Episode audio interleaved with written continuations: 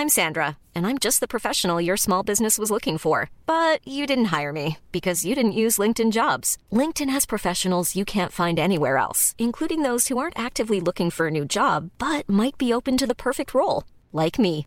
In a given month, over 70% of LinkedIn users don't visit other leading job sites. So if you're not looking on LinkedIn, you'll miss out on great candidates like Sandra. Start hiring professionals like a professional. Post your free job on linkedin.com/people today.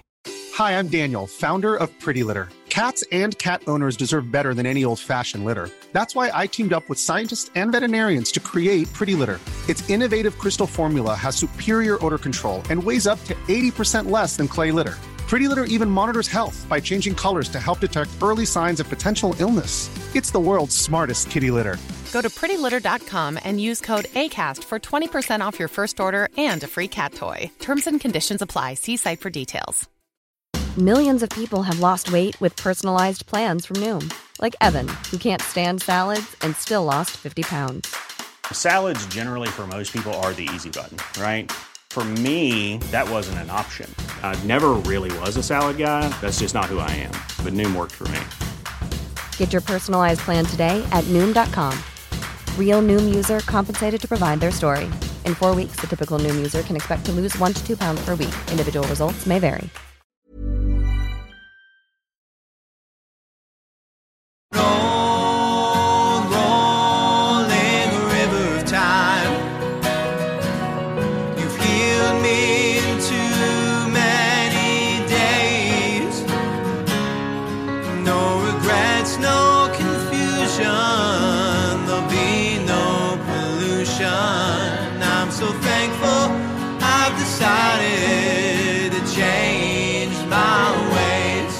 Welcome back to the Leaving Eden podcast. We are here. We are your hosts. My name is Gabrielle Hakohen. And I'm Sadie Carpenter. We're here today to do an episode that we're really excited about doing. Um, Sadie, do you want to introduce the topic?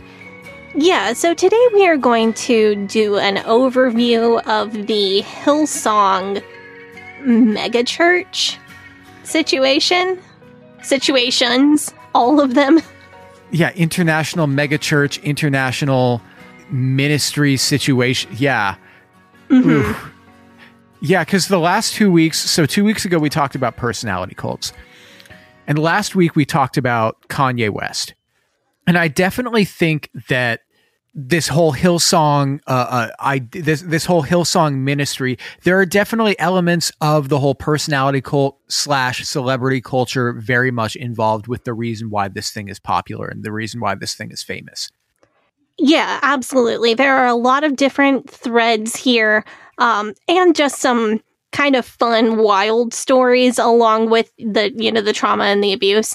So I think this is going to be an interesting topic to dig into. Yeah, I'm really excited for it. So, yeah, we should just uh, get right in. But before we get into that, the Leaving Eden podcast is the podcast about my BFF and co host, cult expert Sadie Carpenter's life in and escape from the independent fundamental Baptist church cult thing. We talk about this cult, we talk about other cults, we talk about religion, we talk about fundamentalism, we talk about the real and present threat that cults and cult ideologies pose to society as a whole. And it is our goal to promote freedom of mind, freedom of thought, and freedom of religion. So if you like our show, if you're a fan of our show, there's numerous things that you can do to support us. Number one, you can hit that like and you can hit that subscribe button. Make sure you get the new episode right when it comes out. Wow. You can join our Patreon where there is going to be an extended and uncensored and ad free version of today's episode. So that should be fun. Uh, join the Patreon to get access to that. That's patreon.com slash leaving Eden podcast. You can join our Facebook group, which is facebook.com slash groups slash Eden Exodus. You can join our subreddit, which is reddit.com slash r slash Eden Exodus. Both of those places are great places where you can discuss the show and your uh, fundamentalism takes, memes, all sorts of things with other fans of the show. It's a great place. It's a great community, and we have awesome discussions there. It's really the lifeblood of this community. Is there anything I'm forgetting about before I can just thank the patrons? No, I think we can thank our lovely patrons and get into it. Okay, great. Well, We have two I gave it all to your patrons, and they are Melissa Mosley and Kathleen Moncrief. Thank you guys so much for joining the I Gave It All tier of our patron, Patreon, patron, Patreon. Thank you so much. Yeah, thank you so people. much to Kathleen and to Melissa. And we also have our Faith Promise Missions tier patrons. You know what we should do? We should do another uh, uh, Faith Promise Mission patron uh, uh, hangout. I really want to. I just I feel like um scheduling anything with me is such a nightmare and I feel really bad about that. Yeah, um and also I've been preparing to move I've I moved house one time um at the end of summer and I'm going to move across the country. So once I get settled into my new place, probably we can do one in December uh or or January and that would probably be a great time uh to to do that once I get settled into my new house in Well, we uh, in Should Philadelphia. plan on that. Yeah, that that would be great. But our Faith Promise Missions tier patrons are Alex Todd, Allison MacArthur, Anisha Patel, Brittany, Brooke Tully, Carrie R, Chrissa, Crystal Patterson, Dear Ethan Hansen the Musical, Eleanor Donahue, Elizabeth DeWorth, Emery Fairlosser, Hannah Ross, Hope Norum, uh, uh, Meg, aka I'm just here to send Sadie true crime podcast suggestions. Well, we get your suggestions. Sadie gets your suggestions. Fantastic. Jen Kaharski, Jessica Tambo, Jonna, Jonathan Miller, Kat Hedberg, Kay Turwee, Kristen Marie, Lauren Vander Wall, Linda Morgan, Lindsay Goss, Lorena Watson, MC Crunchwrap, aka hashtag the boy who cried sauce, aka Big Sexy, aka Justin Bowman. Hell yeah. Michaela Upright, Morgan's actual BFF.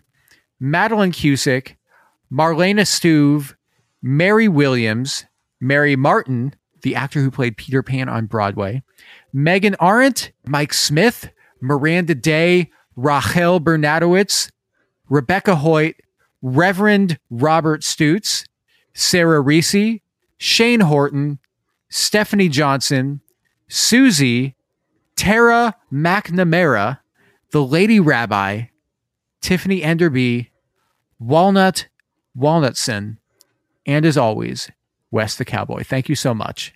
Yeah, and a big thank you to all of our patrons at every level. We are so appreciative that you enjoy our content and we bring value to your life and that you bring value to our life that allows us to keep making this show full time.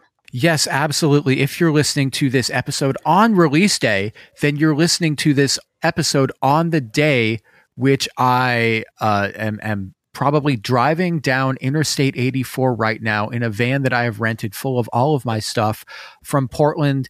And I probably won't make it to Salt Lake City tonight, but I'll probably make it to somewhere in like Idaho in my journey across the country to move into my new apartment in Philadelphia, Pennsylvania. And I would not be able to do that without your support. I would not be able to to make this podcast an actual job that I do um, and make me able to work remotely.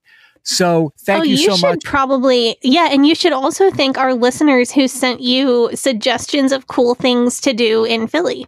Yes, I've gotten messages from like four or five different people who uh, either live there or they have family who lives there and they've told me about great things to do. So um, I don't have your names in front of me right now, but I will make sure that I message you guys back all individually and tell you thank you for that. So thank you so much for that.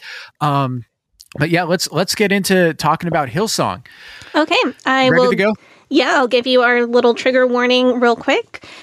In general, we talk about a lot of potentially triggering topics on this show, including but not limited to suicide and mental health, racism, misogyny, PTSD and PTSD symptoms, child abuse, mental, physical, and sexual abuse, and spiritual abuse, including guilt, shame, and fear. In most episodes, we will mention at least a few of these topics, but we try very hard to avoid any graphic detail unless it's important to the story that we're telling. And we do our best to give the audience a heads up before we go into detail if we do feel that we need to do so. In this episode, we're going to talk megachurches, Christian contemporary music, emotional manipulation through music, sexual abuse, both of adults and children, and victim blaming. I will not just. just to clarify at the outset, I'm not here to trash everybody who listens to contemporary Christian music. So if that's a concern for you, that won't be happening here today. Good to know. Uh, we will talk about the music, though, and that's going to be a really fun discussion. I'm excited for it. But anyway, Hillsong is a Pentecostal megachurch based in Australia, based down under. And they're well known for producing contemporary Christian music. Uh, they're well known for being associated with many A list celebrities, including, to name a few, Justin Bieber, Chris Pratt, uh, many of the members of the Kardashian family, as well as a 12 time NBA All Star, Kevin Durant. Yeah. Uh, so, Sadie, before we get into talking about Hillsong itself, I have a question for you. Shoot. Actually, two questions. So, okay. Um, Hillsong is a uh, a Pentecostal church, uh, a charismatic church. What does it mean for a church to be Pentecostal? What does it mean for a church to be charismatic? Okay. so, the Pentecostal denomination is a Christian denomination that takes inspiration from the events in the biblical story of Pentecost.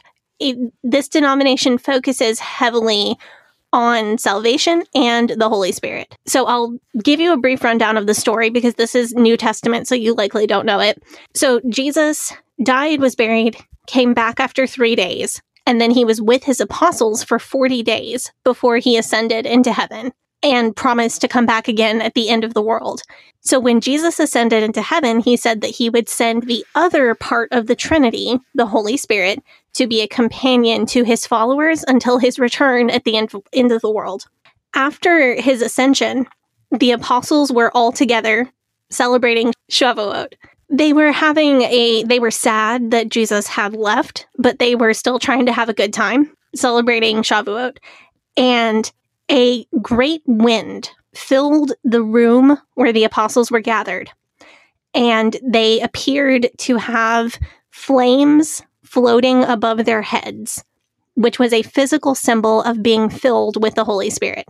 The Holy Spirit inspired them to preach in languages that they themselves didn't know. People around them accused them of being drunk because of the way that they were acting, but they said, No, we're sober. This is a miracle. The Holy Spirit has filled us. It is important to note they were speaking languages, not gibberish or babbling. So, real life example I speak English, I speak American Sign Language fairly well, and I speak a tiny, tiny bit of Spanish. Like, I'd like the number five, please, and where is the bathroom Spanish. And that's it. Those are the only languages I speak.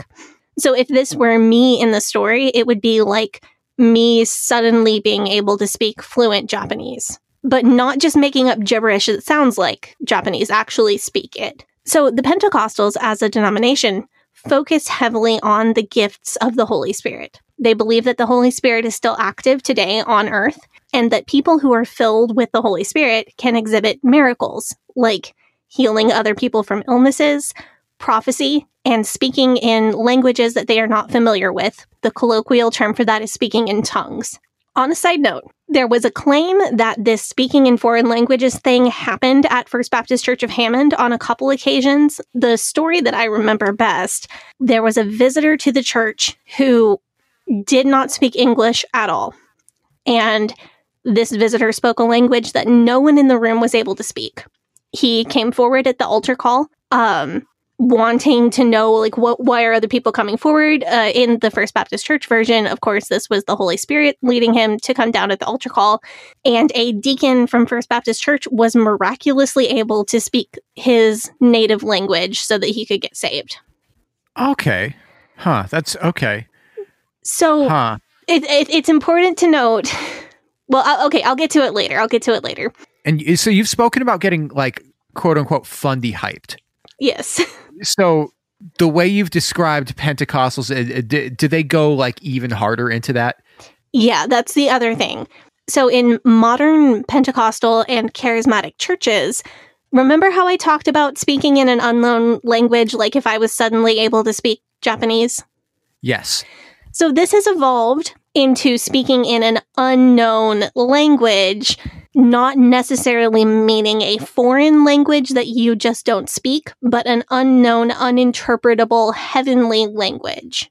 So you're saying sounds and words that don't belong to any language that we're aware of on earth, but they take that as evidence that you are speaking an angelic language or a language that they speak in heaven.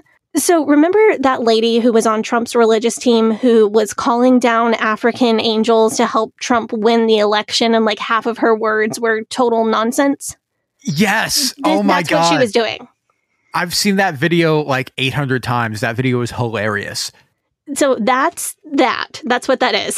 so so a charismatic church would have that would have very hype uh, worship or praise music.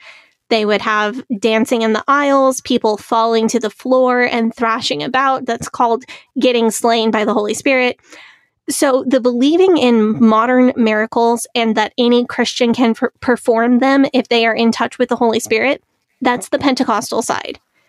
The theatrics are the charismatic style. So Pentecostal is a, de- a, denomination. Charismatic is a style. And there are charismatic Baptists, there are charismatic people from all sorts of different denominations. Uh, the fundies, the IFB fundies, really, really dislike these people. Oh, why? The IFB, they're kind of muted. Yeah, well there are there are allowable ways to express your emotions about Jesus, but the IFB they don't believe in faith healing like that a person can heal you from being sick. They believe that God has to heal you. So you can pray for someone to get better. You can anoint someone with oil to uh, amplify your prayer that they will get better. But you can't just declare you are made whole in Jesus' name. They don't do that. So they do believe that the Holy Spirit is active in this world and does perform miracles. And they do technically believe that Christians who are filled with the Holy Spirit are capable of performing miracles. They just believe that it's very, very rare and it's not done in a public way.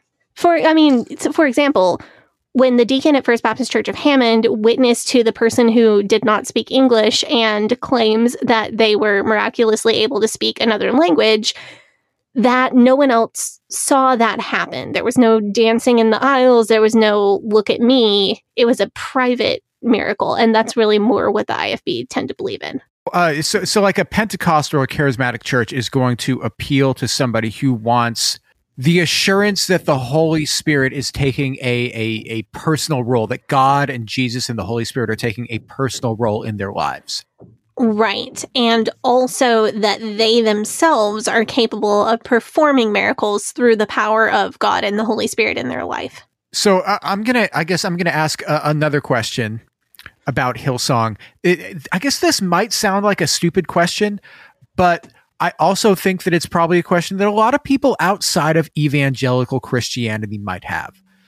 I guess I'm going to preface this by saying personally, if I'm going to a religious service, and I'm going to take my family to a religious service and be the member of a congregation, I would want my religious leader, uh, uh, like my rabbi, or, or, you know, if I was a, a, Christian, my pastor, if I was a Catholic, my priest, I would want them to know who we are. I would want that person to know my name, my wife's name, maybe my kid's name, hopefully my kids' names, and like know something about us, know if we're going to be like if we're going to be involved in this compu- uh, community i want to like feel like i know them and they know me.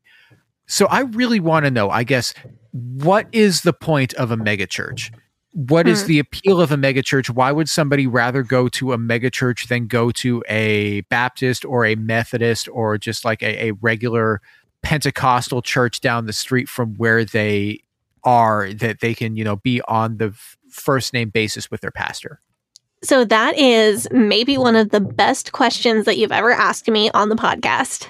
really Yeah, because I would never have thought that that would be a question that someone would have because I was raised in this church culture of bigger is always better. Okay, and so you guys were looking at these mega churches and saying man, we got to get to that level. Yeah, exactly. And I've spoken before Huh. about how my personal value to other IFB people went up and down comparatively to how many members my dad had in his church. So let's define a megachurch. A megachurch is colloquially understood to be a very large church, but the technical definition is a church with over 1,000 regular attendees.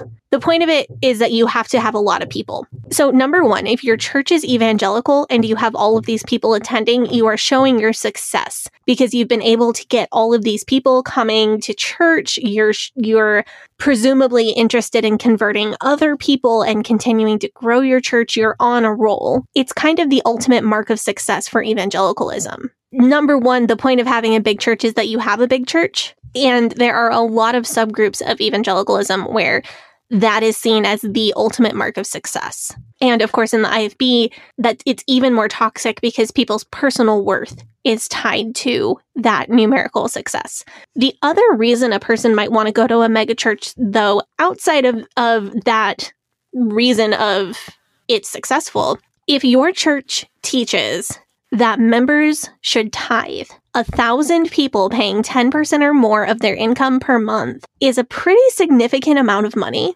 And with that kind of money, megachurches are able to provide services and amenities to members. So they might have a daycare that is free or heavily discounted for church members. They might have a coffee shop in the front lobby. They might have activities for families and children. They have as- dedicated assistant pastors for different groups of people. So there's a pastor who oversees all of the children's ministries, a youth pastor for the teens, or in a really big church, a junior high and a high school youth pastor, a pastor who only does marriage counseling, a pastor who watches out for all the seniors and visits them in their homes. Uh, a megachurch can have a really big, beautiful building, a nice parking lot, maybe a shuttle to bring you into the building from the parking lot, like in the Righteous Gemstones. They can provide a great quality sound and lights show at the worship service. They can hire great musicians. They can have big screens to show you the words to the music so you don't have to hold a hymnal. And of course, they can even wield political influence in the community, or if they're big enough, outside of the community in national politics. Okay, so it is. It's like everybody pooling their resources almost to get. Huh, right, okay. but they hate socialism. Okay, well, so I, I do love the righteous gemstones. So okay, so the amenities uh, aside from that, the amenities really are a selling point. So it's it's not the theology so much. So the theology tends to be pretty bland and mainstream. Of course, you have the outliers, like First Baptist Church of Hammond, which, even in its greatly diminished current state, is still technically a megachurch. Um, so you have these outliers that have very strong uh, boundaries on their theology and a very set, rigid way of looking at things. But these more famous megachurches like Hillsong or like Mars Hill uh, or Arise Church, they tend to be a little more middle of the road with their theology. For example, Hillsong um, is outspokenly anti gay. Now, the pastor, Brian Houston, who we're going to have a lot to say about later, um, he said something to the effect of We welcome gay church members, but if they are, quote, living a homosexual lifestyle, by which he means sleeping with people of the mm. same gender, they will not be able to hold any position in church leadership. And some people, you know, I would look at that and say, well, that's discriminatory and rude. But a lot of the people in his congregation and in evangelicalism said, well, that's way too soft. You shouldn't be welcoming gay people at all. So he has to balance and play both sides and try to make everybody happy. And that's an example for how the theology tends to be in general a very old friend of mine has a is married to a man who is a pastor of a larger church. Uh, it's a Baptistic, non-denominational church. They're not Pentecostal, but I've listened to some of his sermons online, and it's not um it's not unscriptural. It's not weird theology. It's not Jack Schaap three way with Jesus theology. It's not. It's just like very mainstream. And that particular, the only reason I feel comfortable bringing up that particular guy is because honestly, his sermons are really good. Like it's, he's a good speaker and he makes a good point with the way that he talks. And he's probably the preacher that I hate listening to the absolute least. but no, he like he gives truths from the Bible about how God is with you on your daily walk and how you should be kind to others. It's um it's not bad theology, it's just bland. It's kind of basic. But the reason that a person goes to a megachurch might be different for each person. So one family might be there because they really like the theology or they like the specific teachings of the lead pastor. And as we'll talk about, the lead pastors can get a bit of a celebrity following. So it can become the situation where whatever that lead pastor says seems really fresh and new and interesting and deep, even though it's really not.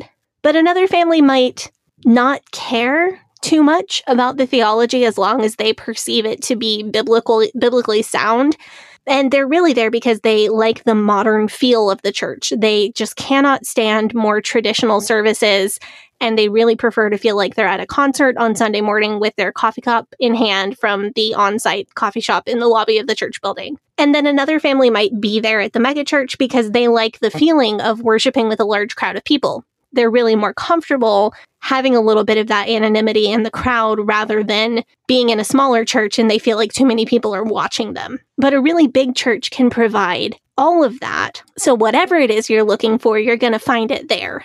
Kind of like a large, well funded college can provide lots of different clubs and activities and on campus amenities.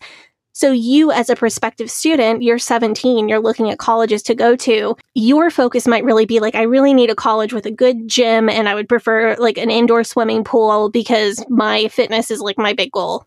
Or you might be a college student who's really looking for a good music program, or you're really uh, just looking for some place where the food in the dining hall doesn't suck, or where there's a really good student newspaper that you can be involved with. But whatever it is, that's your priority a really big, well funded college probably has it. So it's the same concept with a megachurch.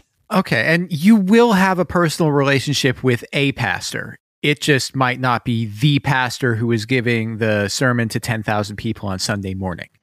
Exactly.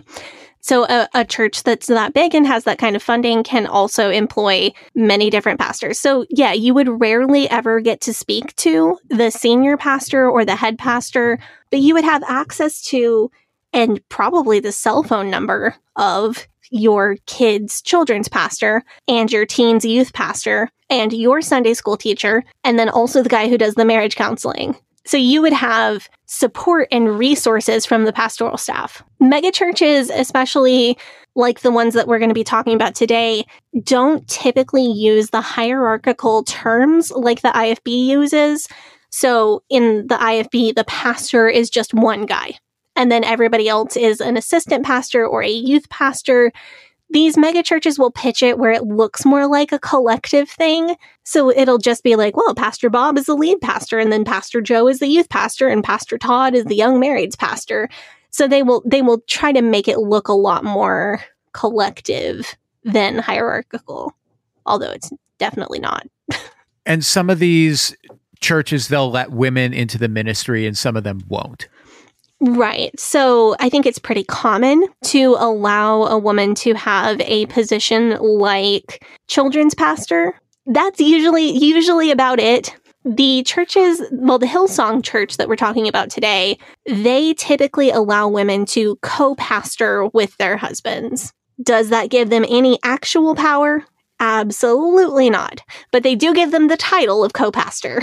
So, okay, I think I'm starting to get it now. Um, this is like church is like a one-stop shop for all your needs, and they do have a bunch of specials. I okay. Yeah, it's I mean, it's I, just the vertical integration again. I totally see the appeal of that, though. That that makes a lot of sense. You just have to give them uh, whatever percent of your income. So yeah, and this like this very much grew out of the Jesus movement. So these churches look really like slip like slick and modern and hipster they've retained a lot of the hippie sensibilities of the Jesus movement.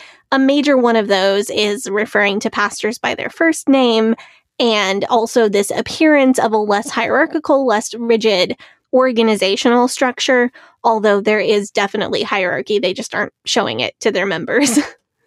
okay. Yeah. So, okay. Thanks for making that clear to me. I always thought of mega churches as almost like I want to say almost like fake church. You know what I'm saying? Like if if you were like a church hipster, you wouldn't want to bother with the mainstream mega church like the Imagine Dragons of church.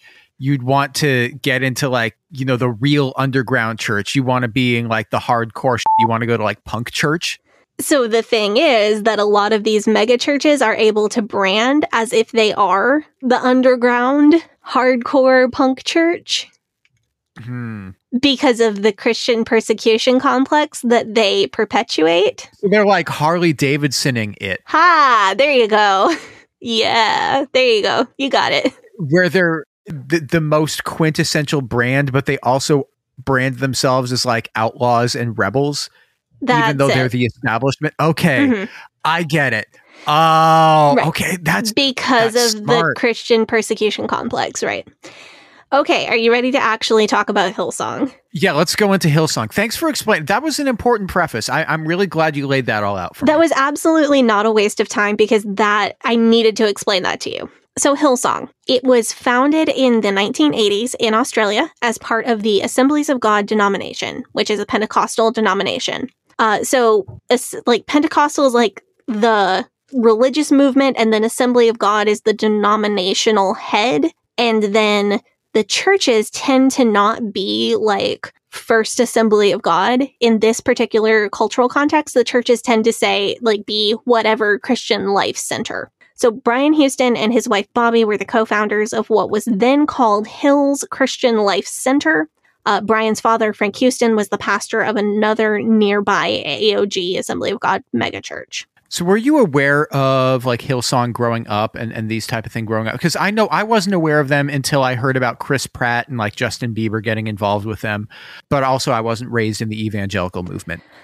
I was pretty much only aware of them because of their immense involvement in church music. Which, to be fair, is probably the reason that a lot of people are aware of Hillsong outside of their celebrity members in the United States. But you weren't allowed to listen to any of that music because it was No. uh, Christian rock. It had it had drum beats on the two and four.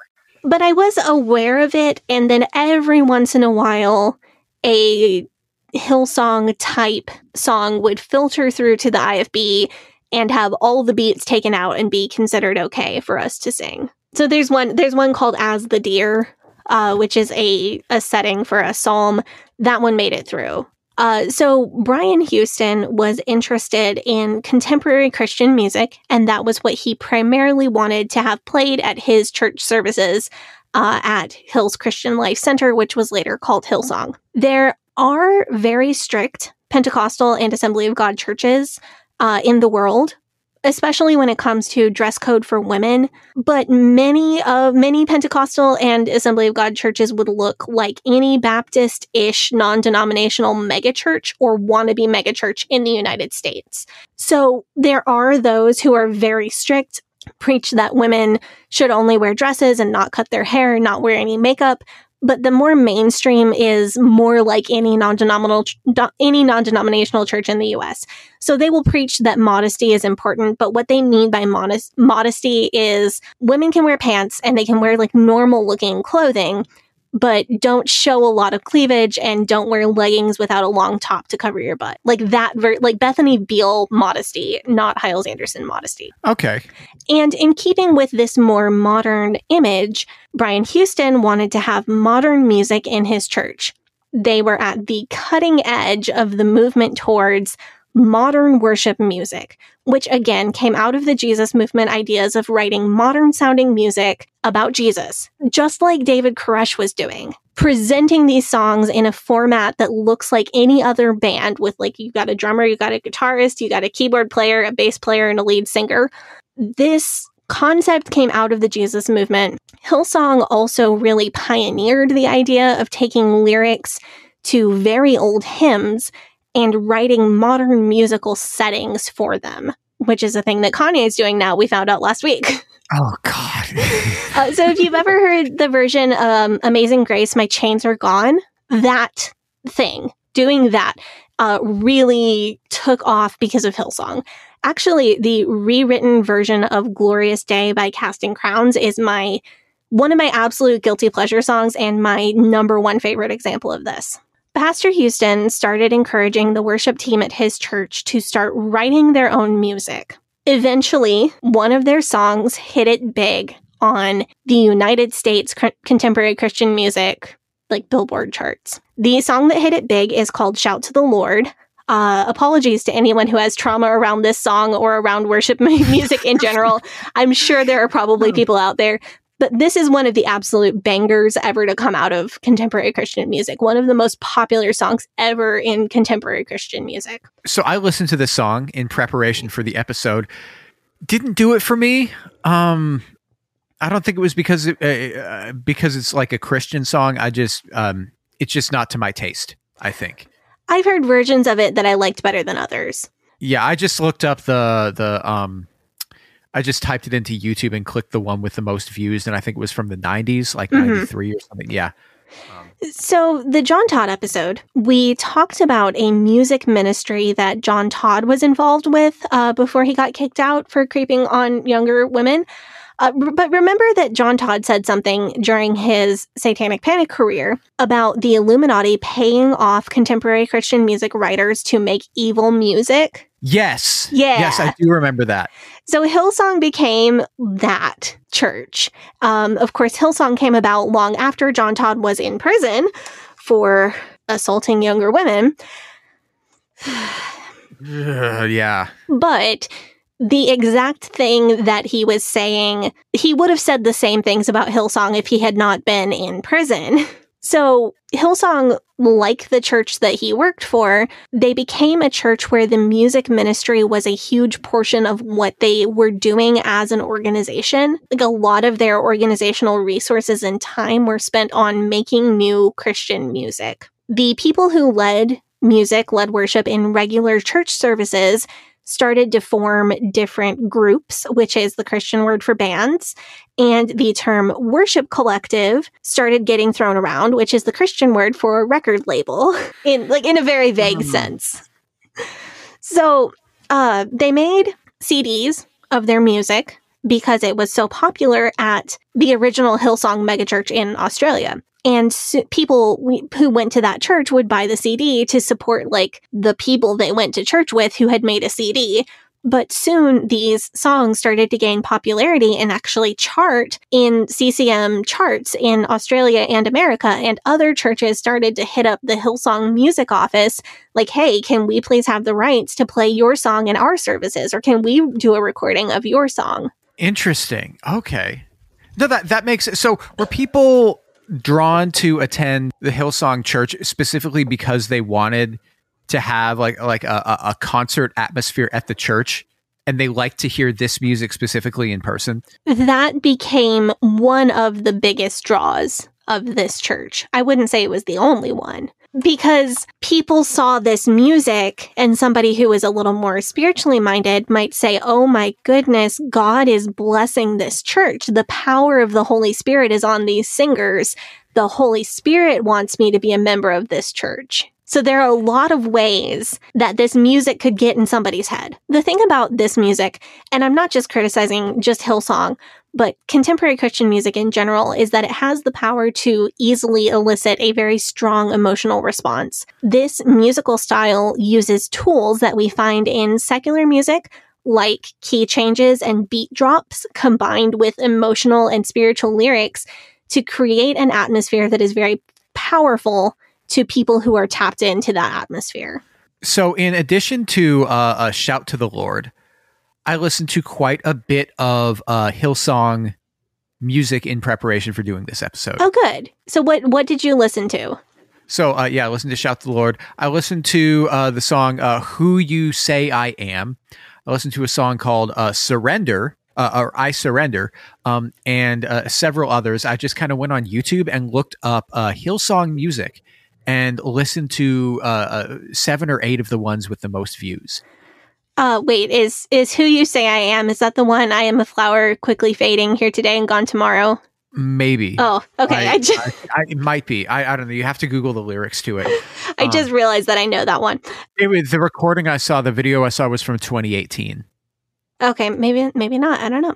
Uh, I hope you heard "Here I Am to Worship." That was another really big early Hillsong song. So, what was your general opinion of this as a musician?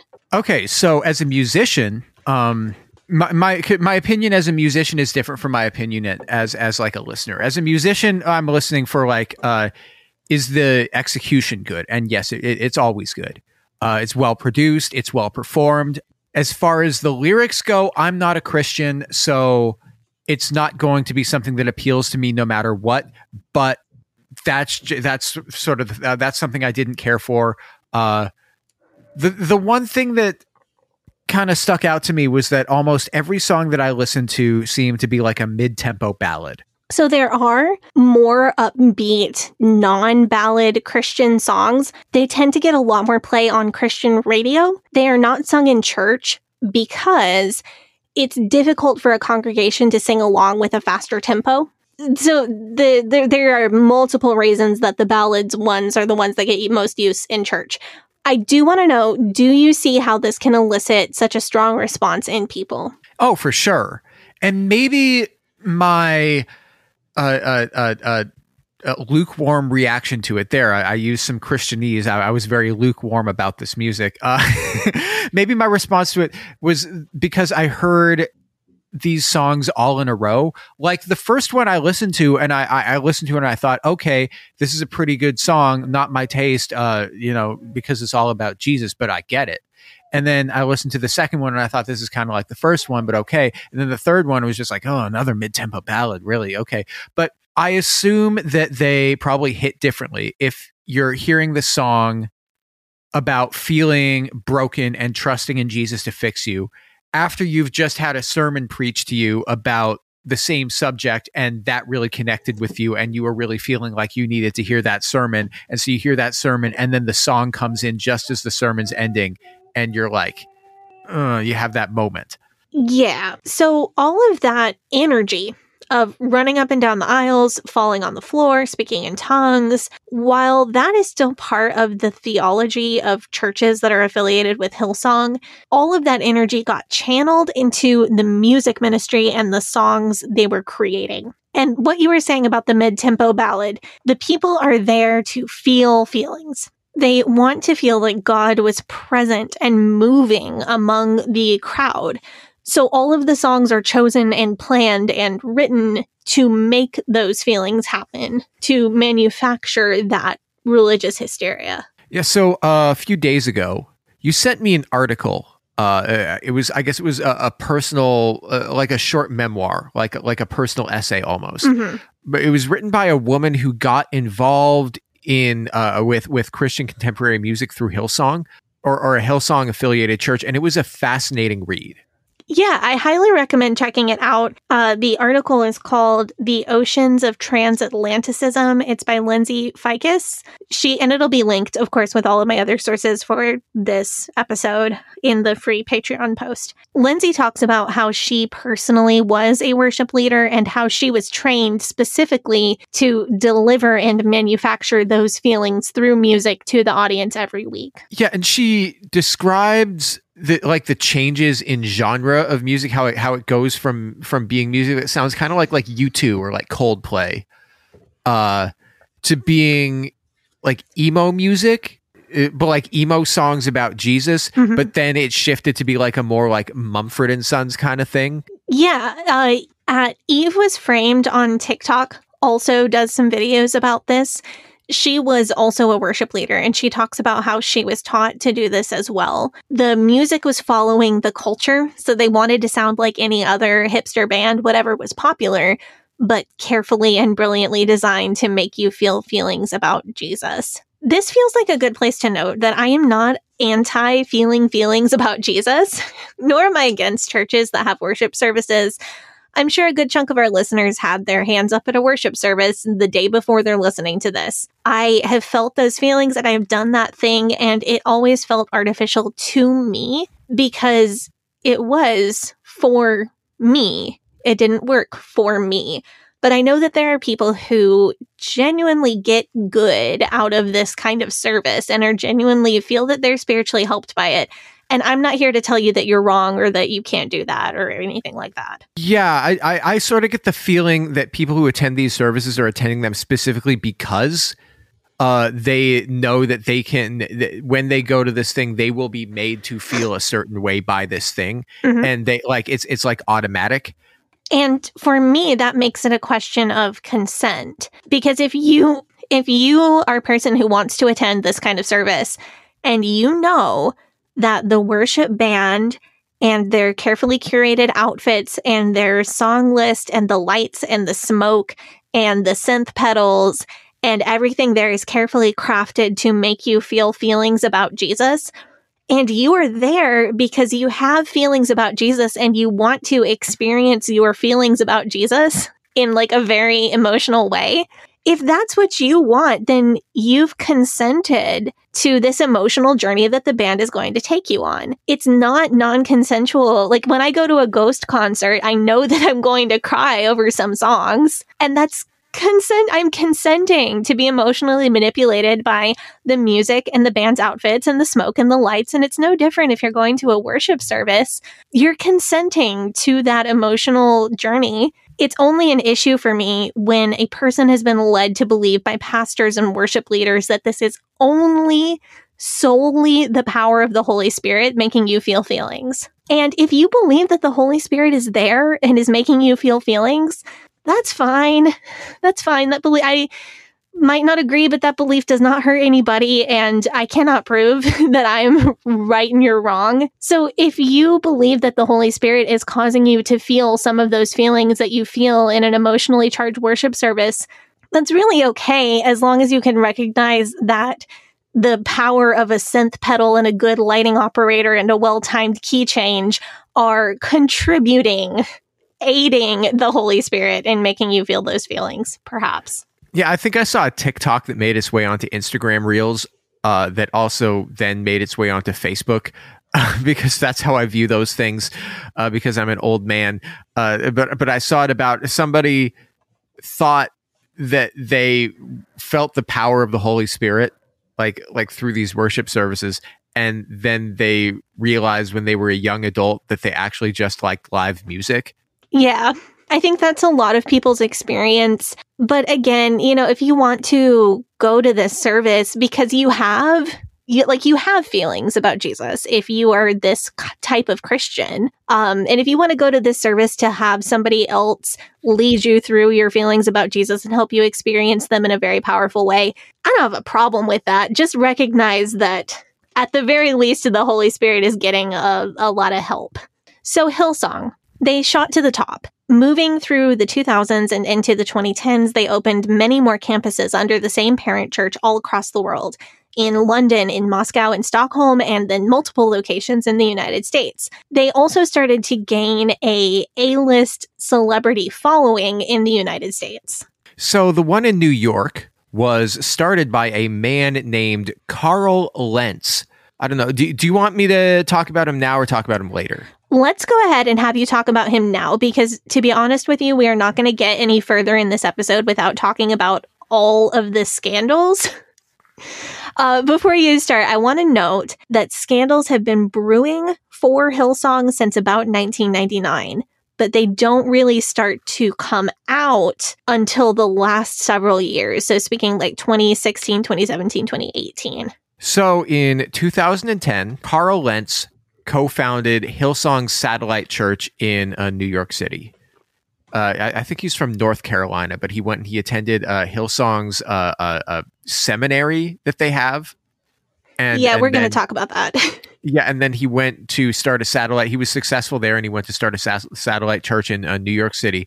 Lentz has been well known for getting big name A list Hollywood celebrities involved with his ministry. So the most famous example of this is when he baptized Justin Bieber in 2014.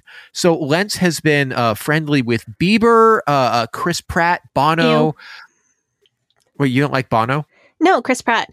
I'm Oh, just, Chris I'm Pratt. legally obligated to say ew every time I hear his name. Okay, well, cool. I, I you know, I like Bono. I like you too. I Uh, don't, I don't have an issue with Bono. I have an issue with Chris Pratt.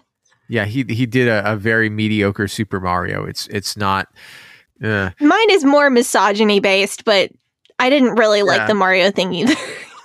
and also Kevin Durant uh, uh, was another celebrity that he was uh, uh, friends with, friendly with. So if you see Lentz, he very much has like a like a Brooklyn hipster aesthetic.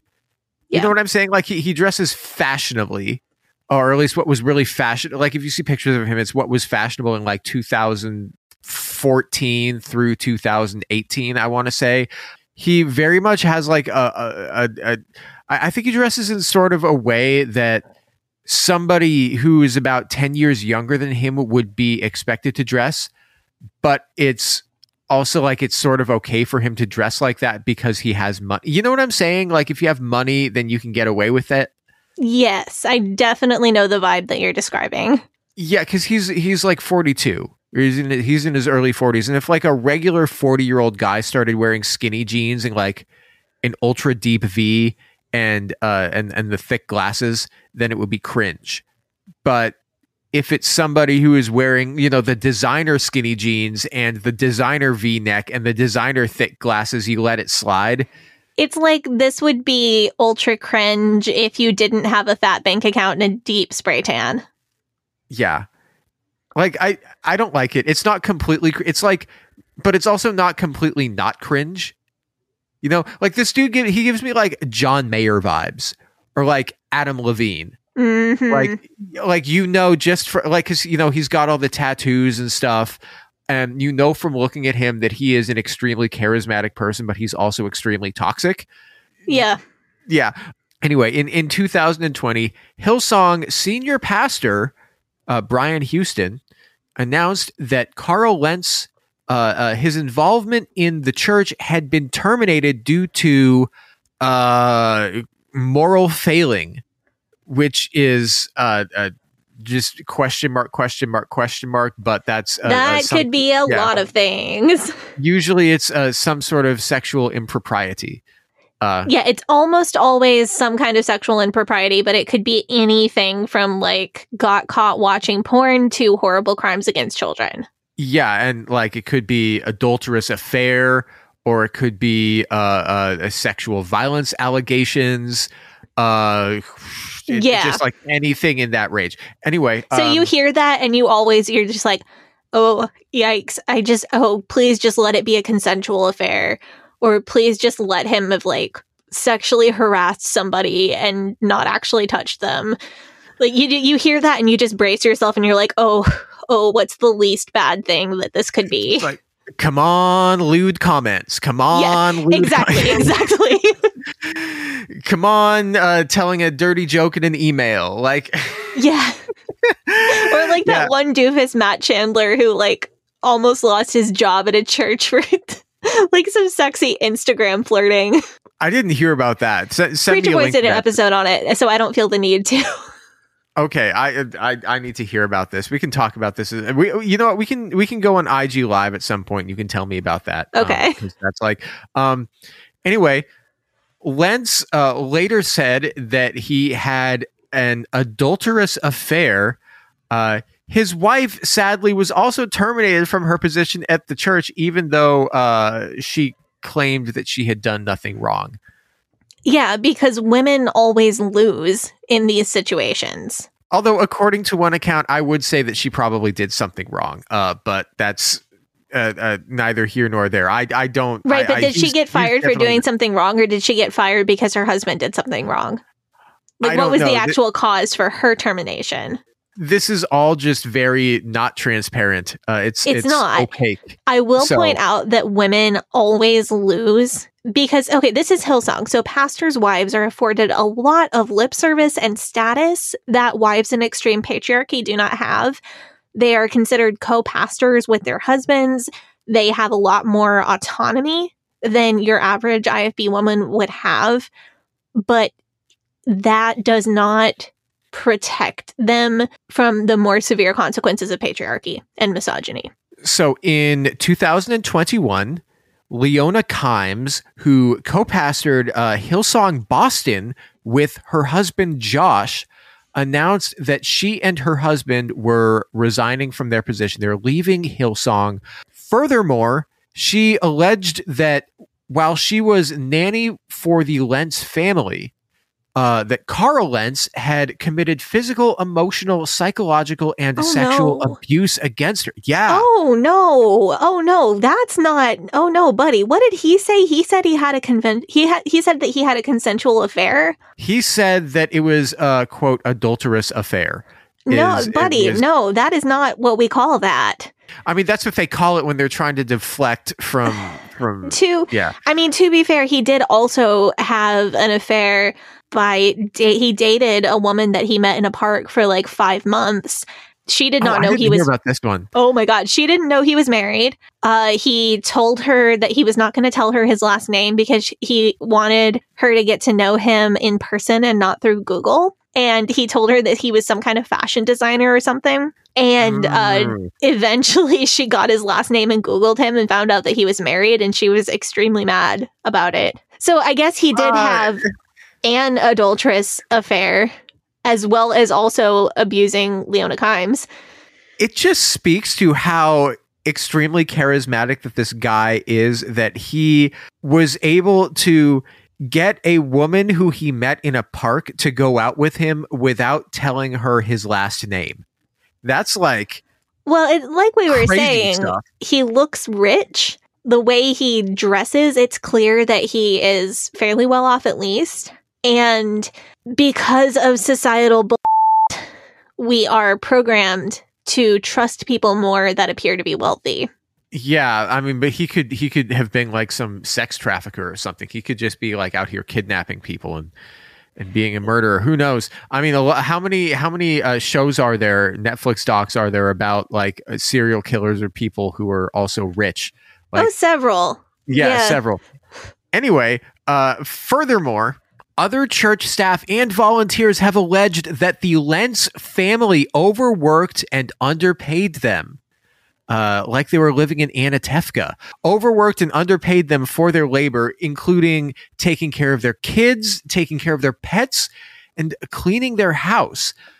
Tiffany Perez alleged that she worked up to 25 hours a week, for which she was only compensated $150. Oh, Yeah. oh, yikes. Mm, yeah, many of these allegations claim that there is a culture of abuse and a culture of uh, lack of accountability uh, around Lentz and uh, within the ministry that that is around Lentz.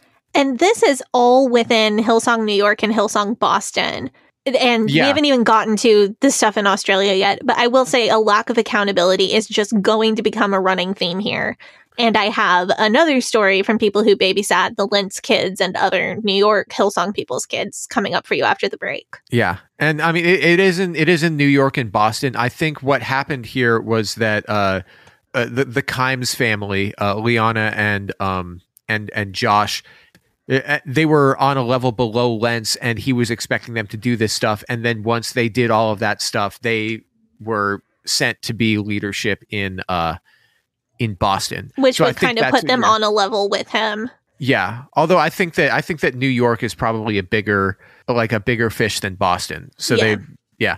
Um I don't know, man. Sounds kind of culty. yeah, it, I mean, you have experience with this, uh, but we'll get to whether or not Hillsong is a cult a little bit later in the episode, uh, which is going to be fun. According to an article that I read in the Christian Post, Laura Lentz, uh, who, who is Carl's wife, caught Carl and Leona doing some some sort of impropriety, unspecified impropriety at a party at the home of NBA star Tyson Chandler, and that Laura punched Leona three times in the face. Yikes. Yeah. Had those fists for Laura, didn't have fists for her husband, man. That's uh mm, you know, That's a choice. That is a choice. Uh, uh, but according to investigators, the power dynamic between Carl and Leona was such that Leona didn't really have the option of turning him down.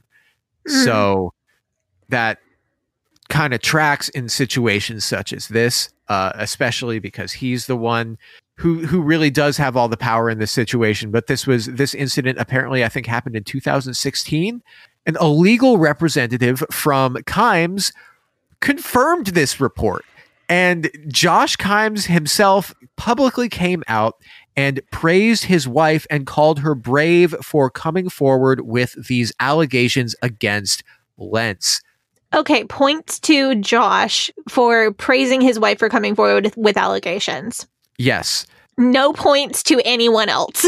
This, I mean, this uh, uh, incident seems like it's like the the Christian version of Solange attacking Jay Z in the elevator. yeah, that kind of tracks. Yeah, So the Carl Lentz story, it's just the tip of the iceberg when it comes to the scandals surrounding Hillsong. I think this is a good spot to take a break, take a deep breath, go take up the offering, and when we come back, we have a whole lot more to dig into. cool, cool, cool. Now, a word from our sponsor, BetterHelp. As you all know, I'm getting ready to move across the country. In fact, if you're listening to this on release day, I'm probably on my way right now. Unlike road trips, life doesn't come with a map, and life changes are often difficult to navigate. When things aren't working, it is normal to feel stuck or confused, and it's difficult to know what the right thing to do is. Luckily, therapists are trained to help you figure out the cause of challenging emotions and learn productive coping skills, which makes therapy the closest thing to a guided tour of the complex engine called you. I know when I have a situation that I am feeling unsure about, therapy can help me figure out what the best decision for me is and how to prioritize my own needs. As the world's largest therapy service, BetterHelp has matched 3 million people with professionally licensed and vetted therapists available 100% online. Plus, it's affordable. Just fill out a brief questionnaire to match with a therapist. If things aren't clicking, you can easily switch to a new therapist anytime. It couldn't be simpler. No waiting rooms, no traffic, no endless searching for the right therapist.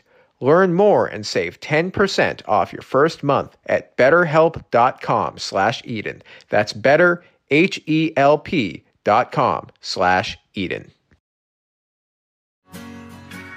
Hey, Sadie here. If this is your first time listening to the Leaving Eden podcast, make sure you go back and check out episode 57. It's a primer episode for new listeners. That episode tells my personal story and gives you all the terms and information that you'll need to know going forward. Also, check out our cult true crime series, The First Family of Fundamentalism, so that you can get the whole cult story. If you like our show, you can support us by joining our Patreon, where we have extended and uncensored episodes as well as other bonus content available. You can also join in the discussion in our Facebook group. That group is called Eden Exodus. Tell a friend, tell a family member, tell your worst enemy.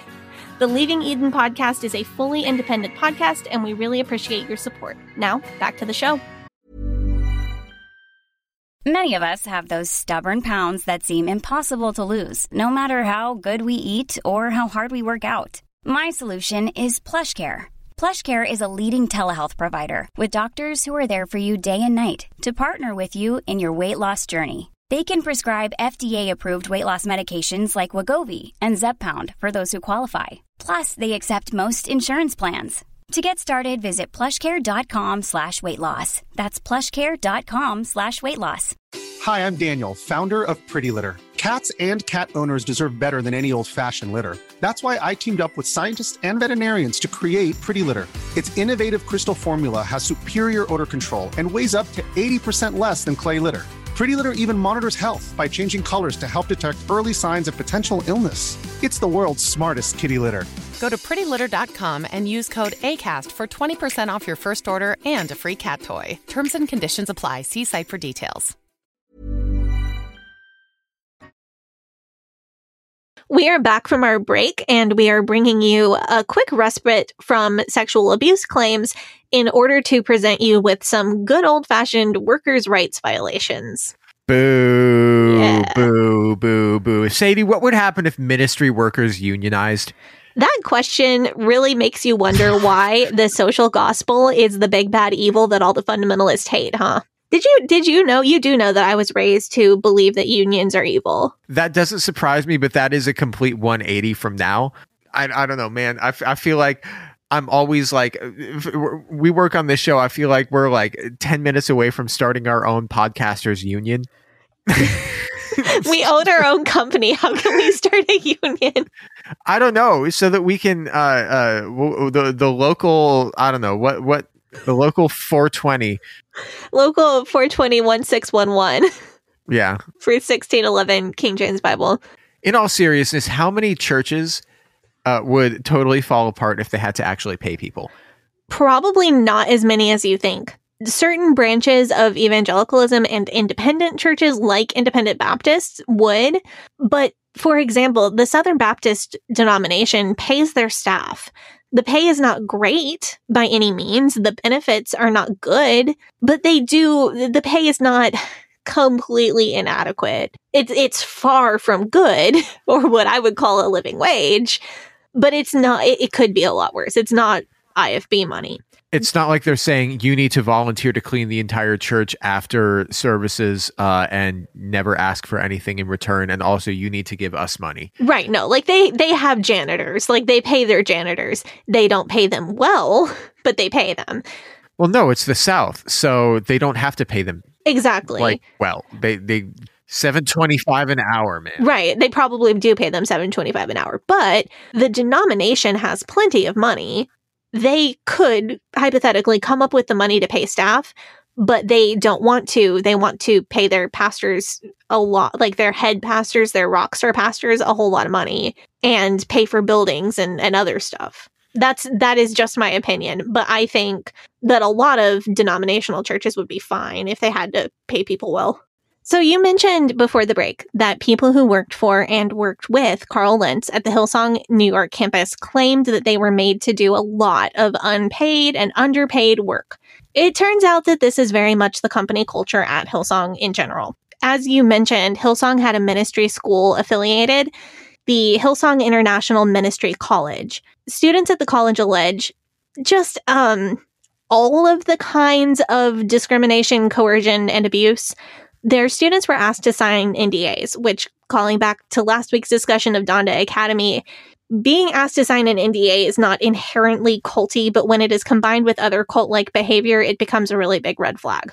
Yeah, see, I think this is a huge red flag because Hills while Hillsong is famous for having a lot of celebrities go there, if you're just some person who is going to their ministry school, you're not going to be face to face with any of these celebrities on a regular basis. So there's no TMZ, there's no page six for ministries.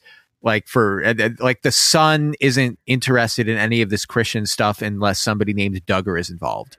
Yeah, I I agree. There isn't or there shouldn't be a reason for a church or a church affiliated ministry college to have NDAs. One former student, Yolandi Bosch, says that she did not sign an NDA and she now wants to talk about her experiences at Hillsong International Ministry College. I think that if you're a church, it is a show of trust between you and your congregants if you're completely transparent about what it looks like behind closed doors, right? Mm-hmm. Like wh- where the money's going. I like. I think that if they're giving you money, then they have a right to know where it's going. You know, and, and it's just like basic morality. Like if you're preaching morality from the pulpit, and then somebody says, "Okay, well, he's coming at me and telling me that I need to be moral in this way or that way."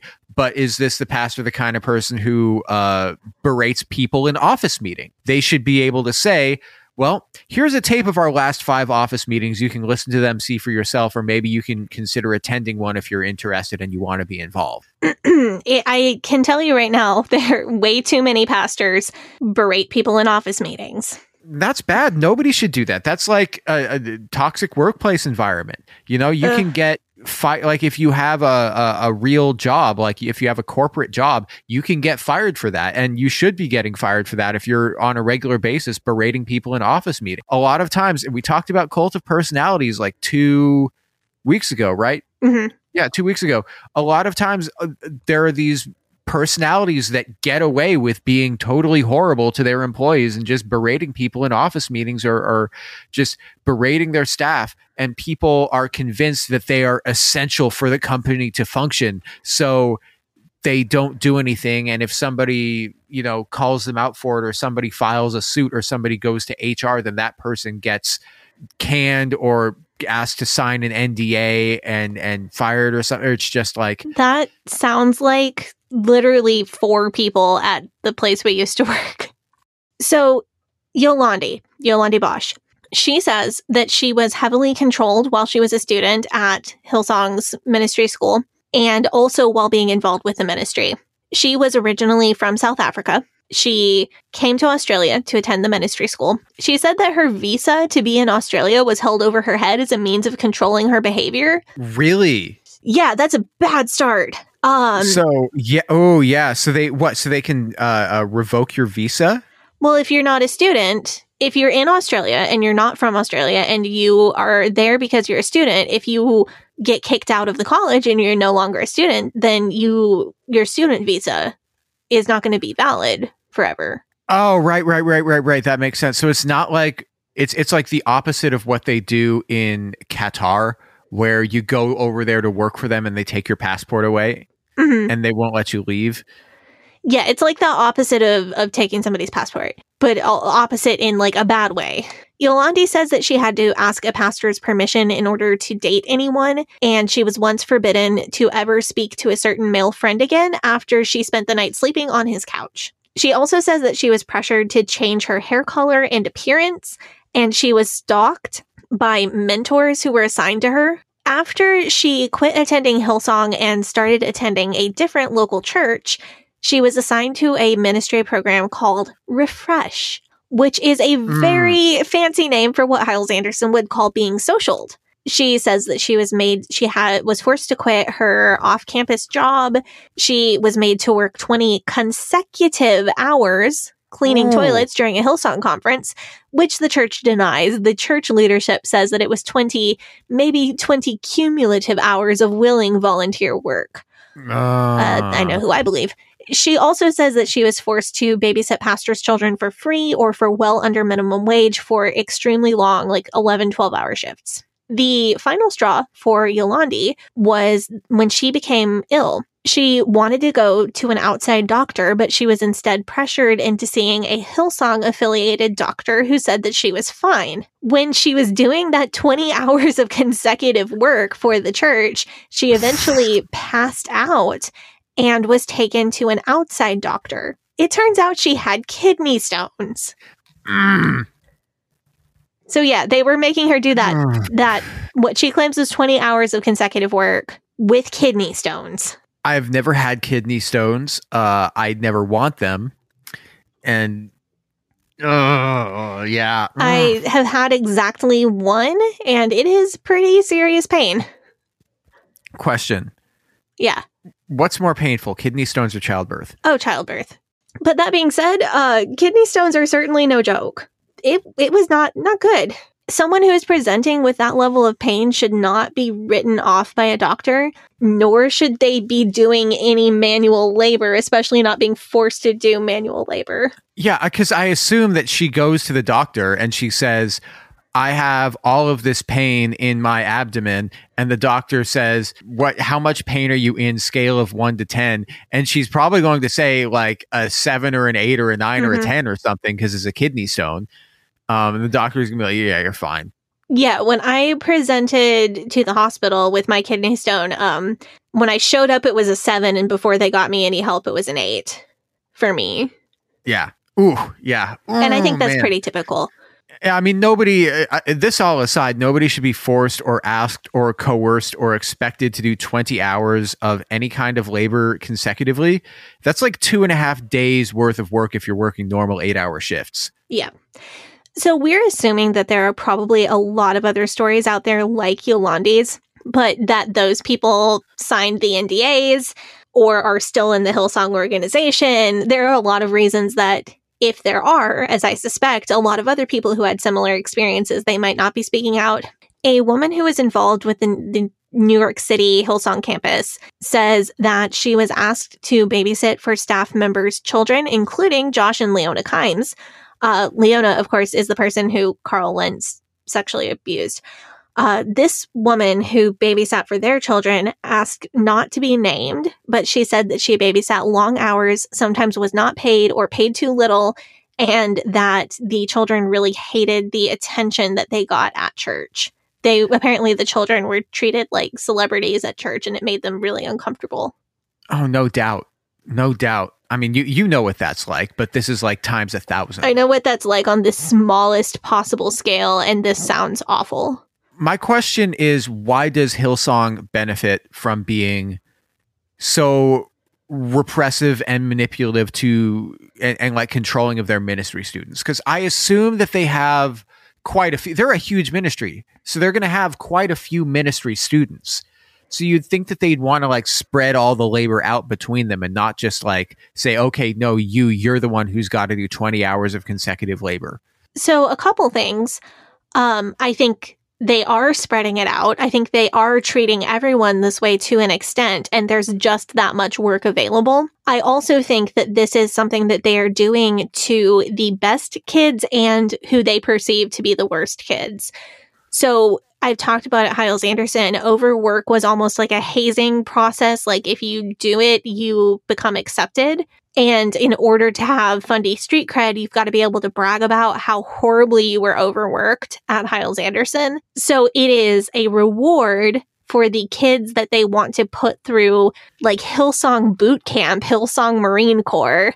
And it's a punishment for people like Yolandi who are not wanting to fully comply. Does that make sense? Yeah. So back to uh, uh, one of the things that Yolandi alleged she was pressured into uh, when she was at this uh, this uh, this seminary. So Hillsong isn't like the IFB. They have this hip, they have this modern look. They have pastors with like tattoos and man buns and stuff. Why are they so controlling over their ministry students' appearance? I think that's how they get that hip modern look. So Yolande's specific claim was that she was pressured into dressing more feminine and pressured into dyeing her hair a lighter color. She had her hair dyed black, and they said that her black hair looked demonic. So, number one, they are pressuring her into fitting a mold. They're pressuring her into looking the part that she's supposed to be playing. Number two, from her picture, Yolande appears to be a white person, but I feel like anytime anybody ever is being told to lighten their hair, especially in a ministry where you have staff who are overwhelmingly white and staff wives who really tend to be blonde, it immediately sets off alarm bells for me. Yeah, I was going to ask if she's whiter or black or biracial because she's from South Africa, but um, Yeah. Yolandi, I I don't know what her heritage is. She's at least white passing. I anytime that a large percentage of the women in a particular group dye their hair blonde, it gives me the creeps. Mm, And I know that that hair color can be just a trend and it can be no deeper than that, but it's it's almost dog whistling and if it's combined with other things, it definitely perks my ears up. This seems again, this is 100% speculation, my opinion, but this seems like the kind of place where little blonde kids are going to be valued and favored over kids with dark hair, much less kids with darker skin.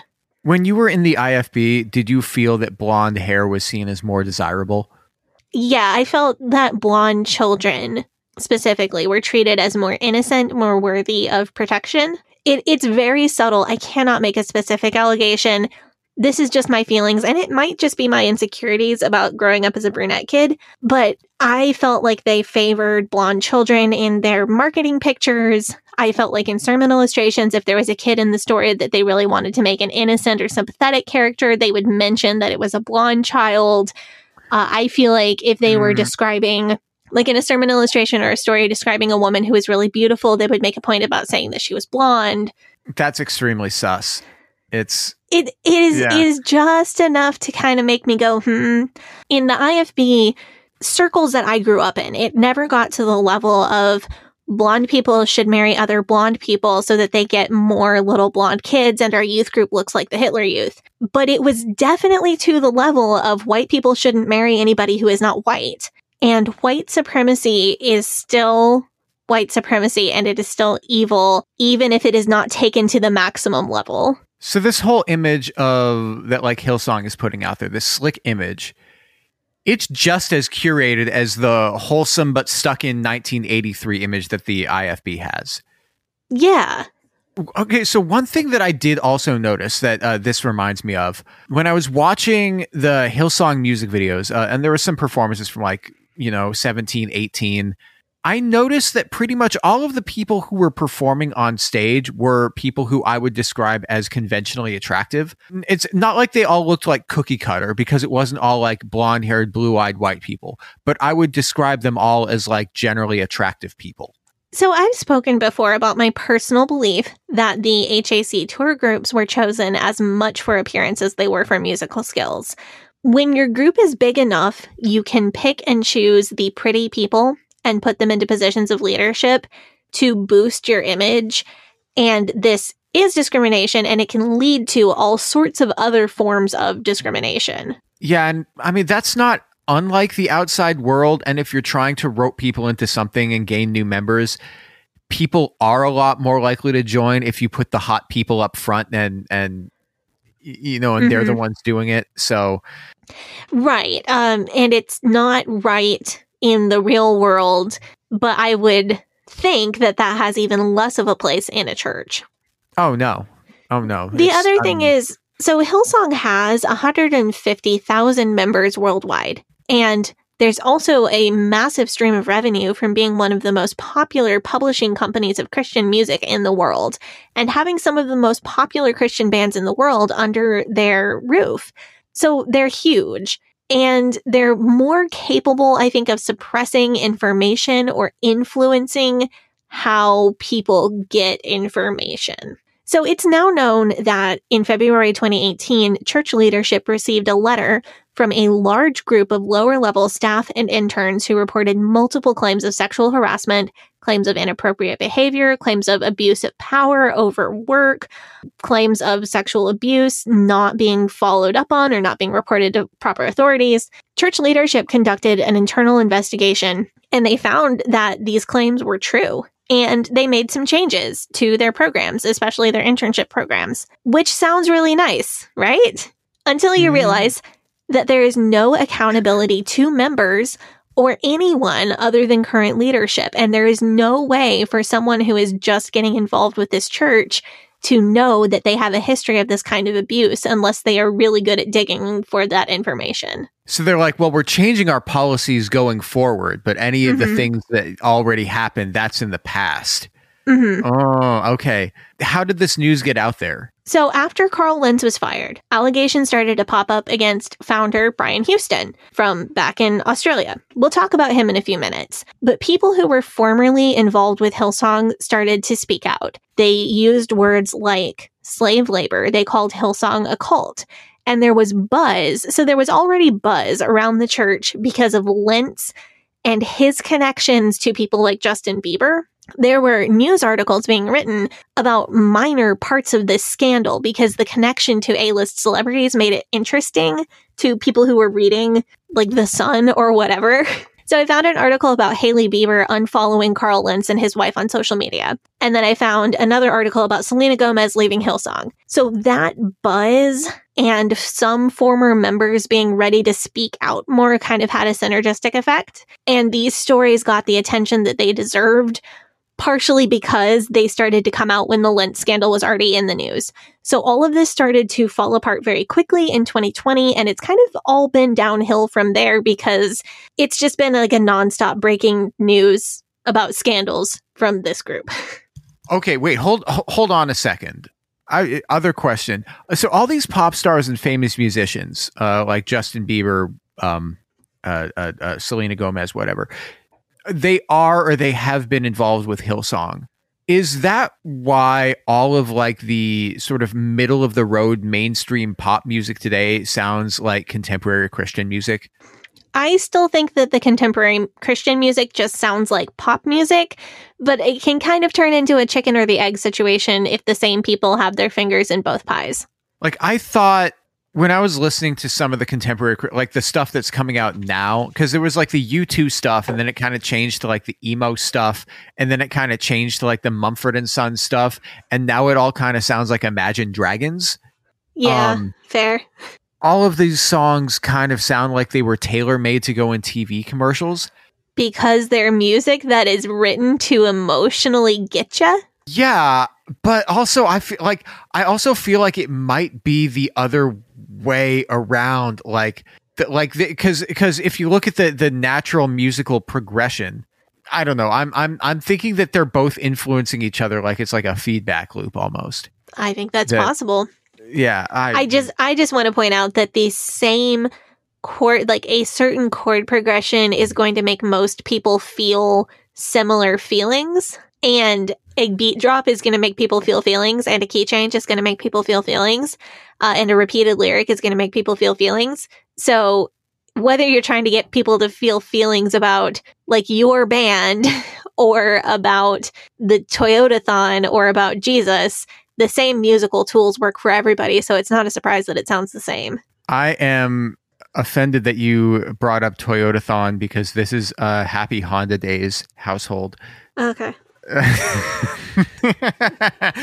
So I do want to get into I want to get into the uh, the big Hillsong scandals that people may be more familiar with. I like to run by a couple of other scandals that are maybe a little bit more lighthearted. Um, as funny as that may sound, before we get into it, just ones that, that kind of hit me as wild and maybe a little funnier. Pastor Michael Guglielmucci, Guglielmucci, how would you say that? Uh, I would say uh, Guglielmucci, my, I'm going to call him Mikey Gulyamucci. Guglielmucci. Gulyamucci. Gulyamucci. Gulyamucci. Guglielmucci. Okay. Um, Mikey fr- Mikey Gulamucci from Jersey. he was from Australia, actually. Uh, he is, I assume. He was part of Planetshakers City Church, which was closely affiliated with Hillsong, but not part of the same ministry. He was the leader of a huge Assemblies of God youth movement in Australia. So apparently, Mikey was well known for being a part of healing miracles, often as the person being healed. So one day he just came into church and like had supposedly gotten a broken leg from a hit and run on his way to church. And then his leg was supposedly healed during that church service. Turns out he claimed to be healed of like 30 something. There, this happened like 30 something times that he claimed to be healed of broken bones in church. I want to know who the heck breaks 30 something bones This guy's got to a youth stop pastor. walking out in traffic. He's got to like, or or like, I don't know. Does he like? Uh, is he extremely clumsy? Is he falling down the stairs? I wish they had Just told me what bones because that, that I felt like that would have been interesting. Hang with me because this story gets a lot wilder actually. So, uh Guli, how did we say what you're going to say his last name? It's Guglielmucci. Gulyamucci. Guglielmu- Guglielmucci at different times claimed to be miraculously healed of glandular fever, a blood clot in his brain, a brain tumor, and a burst eardrum, as well as the 30 whatever bones, before gaining massive popularity in 2007 or, 2000, or like 2006, 2007, when he claimed to have been diagnosed with blood cancer that would leave him with only nine months to live. He wrote a song. Yeah. So he said he had blood cancer and he only had months to live. He wrote a song called Healer. He claimed that this song came directly from God. He said, Oh, I, I went home from receiving my cancer diagnosis and I thought I should just be worshiping God right now. And I conveniently turned a recorder on and I don't know why I turned this recorder on. Uh, but I'm glad that I did because this song just miraculously, it was like God was speaking to my heart and it just flowed out from my fingers onto the piano. Very convenient that he turned the recorder on. The Yeah. song Healer was included on Hillsong's 2008 album, This Is Our God. That was a live album. Michael recorded the song live in front of an audience with a shaved head while hooked up to an oxygen tank. Do you have a guess on where this is going? I do not like where this is going at all. the Mikey never had cancer. I'm shocked. He shocked, it. I tell you. What? He faked it, he says, as a cover story for his porn addiction. What? That's what he says. That is a left turn that I was not expecting. That is those two. Apparently, They're not the same thing. That is that's correct. Uh, we'll get into this. Apparently, he was so deep in his own hoax that even staff at his church and his own wife and children did not know that he was faking. Can you imagine What? the absolute pure evil, depravity, and cruelty to do that to your wife and small children. You're so his wife and his children thought that he had a terminal cancer diagnosis. Correct. He so he he came home and he said, "Honey, I've got some bad news. I've got to tell you something. I have a terminal cancer diagnosis. I'm going to die in 9 months." And she is like crying of course and and like and he's got to tell his kids that their dad is going to die in 9 months and he was Mhm. f- faking what the f- And he was faking it. And according to him, it, he was faking What? it to cover up his porn addiction. So apparently, he faked doctor's visits, tests, phone calls, uh, even medical records. And I think what this goes to show something that we need to understand. I think this goes to show the extent that a person can go to to achieve celebrity pastor status if that is what they want in life. Ah, So think is- about it. He blames it on a porn addiction. I don't think that had anything to do with this. How how does how is that even involved with this? This has It's not. He just he needed something. He needed a cover. So the porn addiction is maybe he does or maybe he doesn't consume pornography, but that is a deflection to make sure people don't realize why he actually did this. wait. So why why was he? So he wrote the song "Healer" not because he had cancer, but because he wanted to be healed from his pornography addiction. That's what he maybe is trying to claim. I don't. I, I think that is another lie. Why would you say you had cancer then, and tell your wife and kids that you have cancer? I'm going to tell you. He wanted to be the next big thing in Christianity. He had two years of eating up this attention, people believing, wow, he's so sick, but he is up there on stage praising God even while he's on oxygen. How touching. That was what he got from people because of this grift, which in Christian social capital is gold.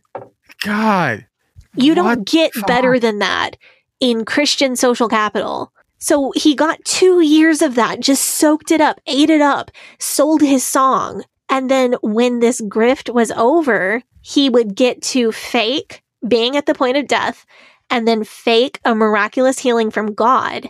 And then he would get unlimited years of, wow, he was so sick, but he praised God through the whole thing. And then God rewarded him by healing him. He is a living, walking miracle. What he did was, if he had not fed up and gotten caught, he ensured his future as a celebrity in the Christian world.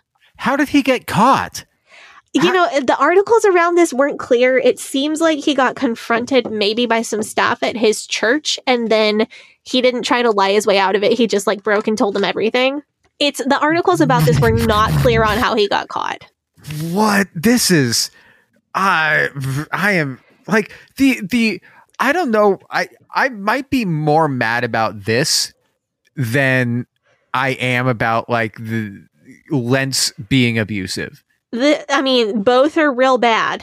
this is like i mean the Lentz abusive stuff that stuff is really damaging but this is like he's he's literally just like emotionally destroying his wife and kids so that Yep. he can be a celebrity So, and what so this is why I needed to talk about. why would you put them through that that's so f- up what I mean, this is the point I'm trying to make. ah This is only tangentially related to Hillsong, and it certainly wasn't perpetrated by Hillsong, but it is so vital to understand the draw of celebrity pastors and the desperation of wanting to be one that somebody who is supposedly a man of God would pull this kind of hoax. I think that says a lot about how big of a deal it would be to be a celebrity pastor and how bad a person might want it. that is truly insane. I'm like, yeah, I guess because because Lentz Lentz, you think about Lentz, he's running in the same circles as actual like celebrities, hmm and from doing this show for so long, I guess I understand how being a big a big name pastor can really like make or break somebody. I want to talk about one other minor Hillsong scandal that is probably going to blow your mind before we get to the big one. Okay, and I'm go going to for it. tie this all together, I promise. Shoot. So, have you seen that video of uh, Mars Hill celebrity pastor Mark Driscoll and his extremely bad take on women? The the video, it's the one where he calls women, and I quote, penis homes. No, I have not seen this. What? Uh huh.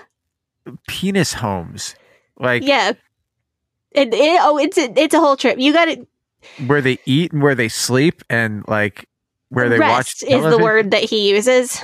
Well, that doesn't sound very nice. But he's like, well, it, but if you if you barge into somebody like your wife is a home specifically for you, and if you barge into somebody else's home, then you're stealing from another man. Like that's kind of the the vibe. What if they invite you over and you want to watch football? That doesn't exist in this world.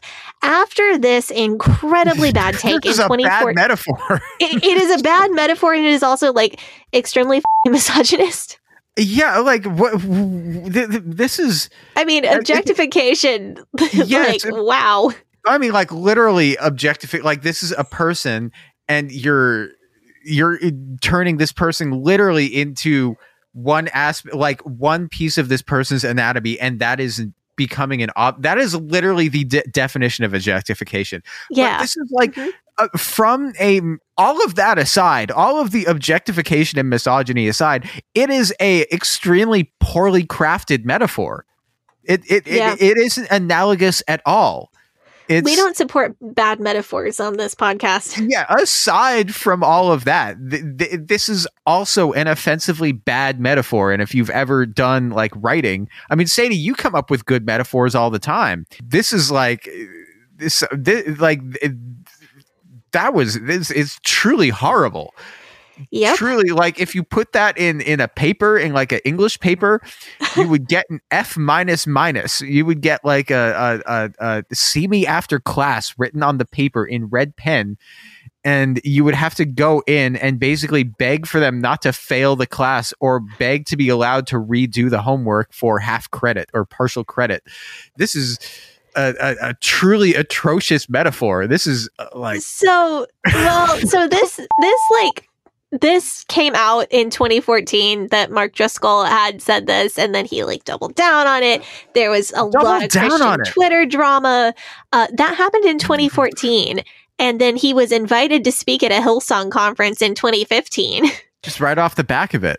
yeah, What was the conference? Was it was it, it was just like one write- of their. They just have. Remember, Yolandi had to clean toilets during a Hillsong conference. They just had conferences at their church, like pastor school, but for Hillsong. You know what? I feel like you know the Twitter account "Men Writing Women." Yes. I feel like this is like a a, a, very men writing women. So Mark Driscoll, after this scandal, was still invited to speak at a Hillsong conference. There was a ton of backlash to this, and then he was eventually disinvited from speaking. But a pre recorded interview with him was still played at the conference. So that's who Hillsong is associating with. I'd like to remind Hmm. you of what I said earlier that this church appears so much more modern and progressive. Women are co pastoring and wearing jeans and singing on the worship team, and even official spokespeople for the church sometimes. And even with all of that, women still lose every time. And men who say horrible, disgusting, misogynist things still come out on top. And we are so surprised that in this environment, their celebrity pastors are having constant sex scandals and that church leadership is doing a really crappy job of reporting rapes to authorities when they happen. Zero surprises there. Right. So, speaking of celebrity pastors, cover ups, and sex scandals, we are going to finish this one up talking about Brian Houston himself, the founder and former lead pastor at Hillsong. I've Hmm. referenced several times that there was a scandal brewing starting way back in 1999. In 1999, Brian Houston was the pastor of Hillsong and also the president of the Assemblies of God denomination Australia chapter. At that time in 1999, Brian Houston became aware that his father, Frank Houston, had sexually abused nine young boys starting in 1969 who he had come into contact with through church work. Brian Houston, as the president of the denomination, did cede leadership of the investigation to other people, but he remained present and on the board of the investigation instead of fully stepping out due to his conflict of interest. The result of the investigation was that Frank Houston confessed to this abuse. The board of the Assemblies of God decided to allow him to resign to preserve the image of the church. They provided him with a severance package and they did not make any information about his crimes public to the church members. Nor did they give any additional victims a chance to come forward, nor did they report these rapes to the police. So Houston's, Brian Houston's excuse was that since all of the victims came forward as adults, even though they were abused as children, he did not know that he was obligated to make a report to the police. So, uh, mm. no, it's not because he's my dad. It's just because I didn't think I had to. Brian says that Frank was banned from preaching or speaking in an Assembly of God pulpit again, although there's hard evidence that Frank did speak in an Assembly of God pulpit the next month.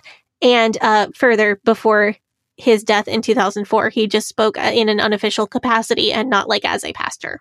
I should also, the TW for victim blaming, it's really short. I should note when he spoke to one of his father's victims, Brian engaged in very classic, awful victim blaming and told the now adult man in question that he, as a small child, had tempted his father and that it was his fault. Wow. Yeah. Um yeah. This all began to come to light through an investigation by the Royal Commission into Institutional Responses to Child Sexual Abuse in Australia in the year 2014. That year, as a result of that first investigation, Brian Houston was censured by the commission, but it didn't really go any further than that. The commission pretty much said, You did a bad job. The story gained new traction in 2018. 60 Minutes Australia aired a segment called Hillsong Hell, in which two women said that they were raped by Hillsong, one by a Hillsong staff member, another by a Hillsong church member. And both of them reported that their rapes were covered up by the church and that they were encouraged not to go to the police. Brian Houston was formally charged in Australia in 2021 for not reporting his father's crimes, so when these two women came forward in the 60 minutes segment, it renewed interest in the whole wait, did Brian Houston cover up like a decade of horrible child abuse? Wait, yes, he did. It reignited that older investigation, and he was formally charged with a crime in Australia for not reporting his father's crimes. He was formally charged, formally charged in 2021. He took a leave of absence to deal with the legal issues and his trial has been delayed a couple times, but at this point, it looks like it will begin a couple weeks after this episode airs in December of 2022. Question. Uh huh. Do assemblies of God believe in generational sin? Like if the father commits a sin, then the children are likely to commit it as well? I honestly don't know.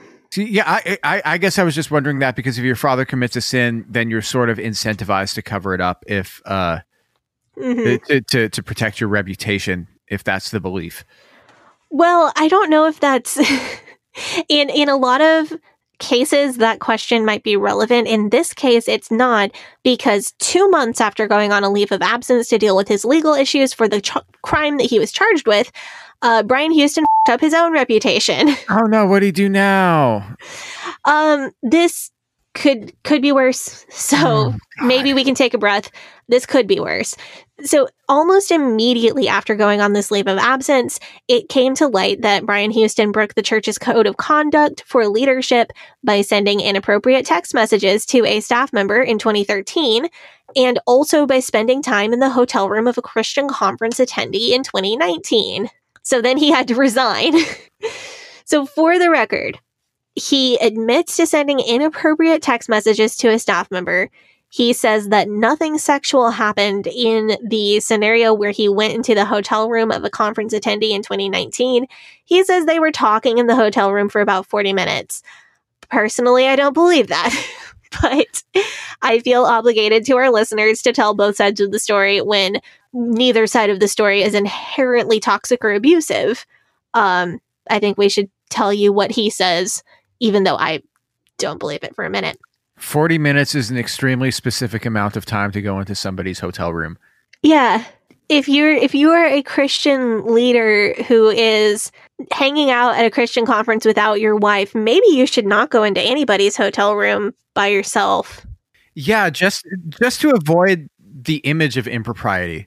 Right. Maybe your commitment to avoiding impropriety. I mean, I, I never thought I would be suggesting that people follow the Mike Pence rule, but maybe in this situation it would have been a better idea.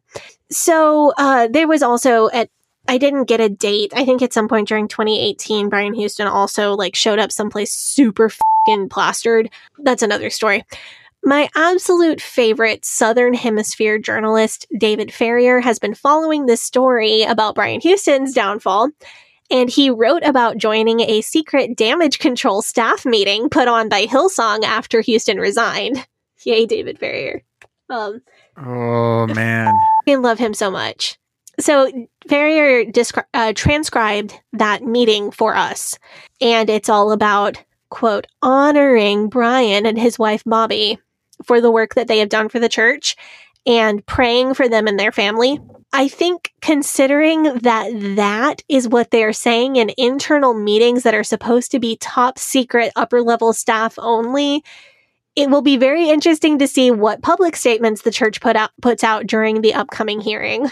Yeah, so question.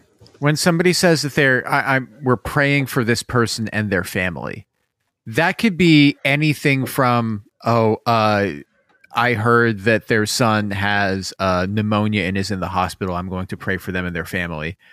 But it can also be like this person has done something bad. Make sure I need to remind you that they have a family and they're also going through a difficult time too with this. Make sure that you remember this person has a family so you don't go after them too hard. There are a lot of layers because it could also be that prayer could also be a public statement of your of hey this is a message for the wife of the guy who up we are expecting you not to leave him and to stand by your man okay so there's just a ton of christianese subtext so pray for this person and their family is is like yeah it's like a, a very coded state that's interesting and um, not being in that group i wouldn't know which one is more likely to be the intended meaning so, a few weeks ago, we talked about personality cults and we talked about what kind of person would have a personality cult. We also talked about the ethics of having one and cultivating one. I am personally of the opinion that anybody who would intentionally cultivate one is probably not somebody who should have one. I think this also goes back to what we were saying earlier in the episode, where having a big ministry is a sign of success it's uh, like having a personality cult is almost a prerequisite for success in this field, which is, I think, why so many of these big name pastors are involved with abuse. It is often said that fame and following and power are corrupting influences, but I also think that it's maybe more likely that corrupt people are also the people who seek out fame and power and and following I, I think it's both. I always think it's both. I think corrupt or corrupt people or people who are very willing to get corrupted seek out positions of power. And I think that positions of unchecked power always make someone a worse version of what they would have been otherwise, no matter who they were when they started. It's just like the the music thing with the chicken and the egg and the Yeah. Yeah. It it is. And I think it's obvious that Hillsong is implementing behavior control. Just from Yolandi's story alone and other similar stories, I think we see a clear example of information control as well. Uh, a now deleted tweet from Brian Houston encourages church members not to listen to, quote, chatter or, quote, rumors about his father's crimes. Have we seen any examples of thought control coming from this? Because I do feel like the way that they're using uh, uh, music, uh, that definitely ticks the emotion control box if we're looking at cults. So the one, yeah, thing that I have left is thought control. I so I was going to say the same thing. The music alone is a valid proof of emotion control it's a different sense or a different practice than we normally see with emotion control, but I do believe it's very valid because the music exists to control emotions. Uh, and it also prescribes emotions that you should and should not feel, such as happy or sad, or worried or anxious or at peace. the music is also prescriptive of emotions. So, as far as thought control, that is kind of the only question we have left. I was reading about Mikey G, um, the fake cancer faker.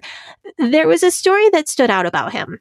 Apparently, when he would limp into the church with whatever faked injury he was going to have healed that day, before any healing was done, he would yell at anyone who didn't believe in miraculous healing to leave the room immediately. Really? Uh huh. Is is that thought control? I feel like that's also like the deliberately lying to people is more information control than thought control. Not the lying part, not the lying about his injuries, the yelling about if you don't believe this, get out. That is thought control. Because they're going to stay because they want to see what's about to happen. Uh huh. And And he's dictating to people what is acceptable to think. He's saying, if you don't think this, if you don't believe this, then you don't belong in this group. He is attempting to say, think this or get out, which is thought control. and you're not going to get out because that's embarrassing and you got all your people around you. Okay. Yeah. And so he's he's just like rolling in and he's not just like, "Hey, uh, I need to get this fixed right away." He's like, "I need to get this fixed, but if you don't believe me, then you need to get out of here first. And like he, he's got to that is Well, it's also like he, I am assuming that he said something like, if somebody is here who doesn't fully believe, then God won't work a miracle for me. Oh, and then okay, he is also and, and that is my guess. Again it was really hard to find more detail the details that i really wanted about this guy. Uh, if i had found more details i would have made him his own episode. But i am i am kind of thinking well if he said if any of you don't fully believe then god won't work a miracle for me and then he put on this performance where it appeared that god worked a miracle for him then all those people think wow i must truly be a true believer so then he's also brainwashed them. Ah. That's my guess. even if you're watching this and you're just like, "There's no way this is real," and he says, "Yep, it worked," and you're like, "Okay, well, I guess I must have believed because clearly it worked." Right. And I was doubting. Okay, Which is Huh. also gaslighting. Fine. That is that is wild. If okay, so anybody listening, if you have more information about Guglia Guglia, wh- whatever, uh, uh. I'm, I'm just gonna call him uh, Frankie Mooch or what's his name, uh, uh, Mikey Mooch. yeah.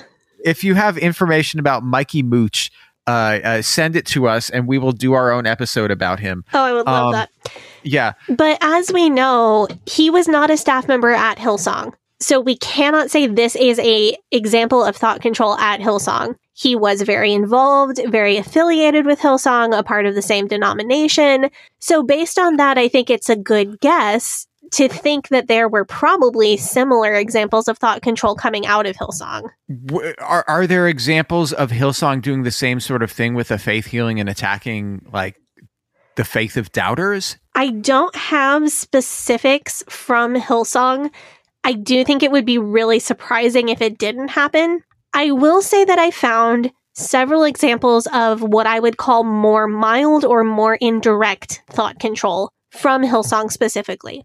So if you read David Farrier's transcript of the staff meeting, in my opinion, it really toes the line between information control and thought control. It's on the subtle side, but I think that the leaders who are speaking in that damage control staff meeting are maybe telling staff how they should think and feel about the information. So they are directing staff members to inside information over outside information, which is basic information control. I think they are also leading the people in that staff meeting to think and feel a specific way about the information presented, which would be thought and emotion control. Another thing that I noticed is when the 60 Minutes Australia Hillsong Hell episode dropped, Brian Houston tweeted in response to an article about it, saying that the article had, quote, factual inaccuracies. So it's like this is an untruth from Jack Hyles. Exactly. Fun memory. But- both of those examples, I would say, are borderline between information control and thought control. They are absolutely information control. But I think those examples really blur the line between info info control and thought control. Because we know that that with the bite model there can be some ambiguity between thought control and emotion control most often. Uh, but i think that there can be some blurred lines between what is thought control and what is information control.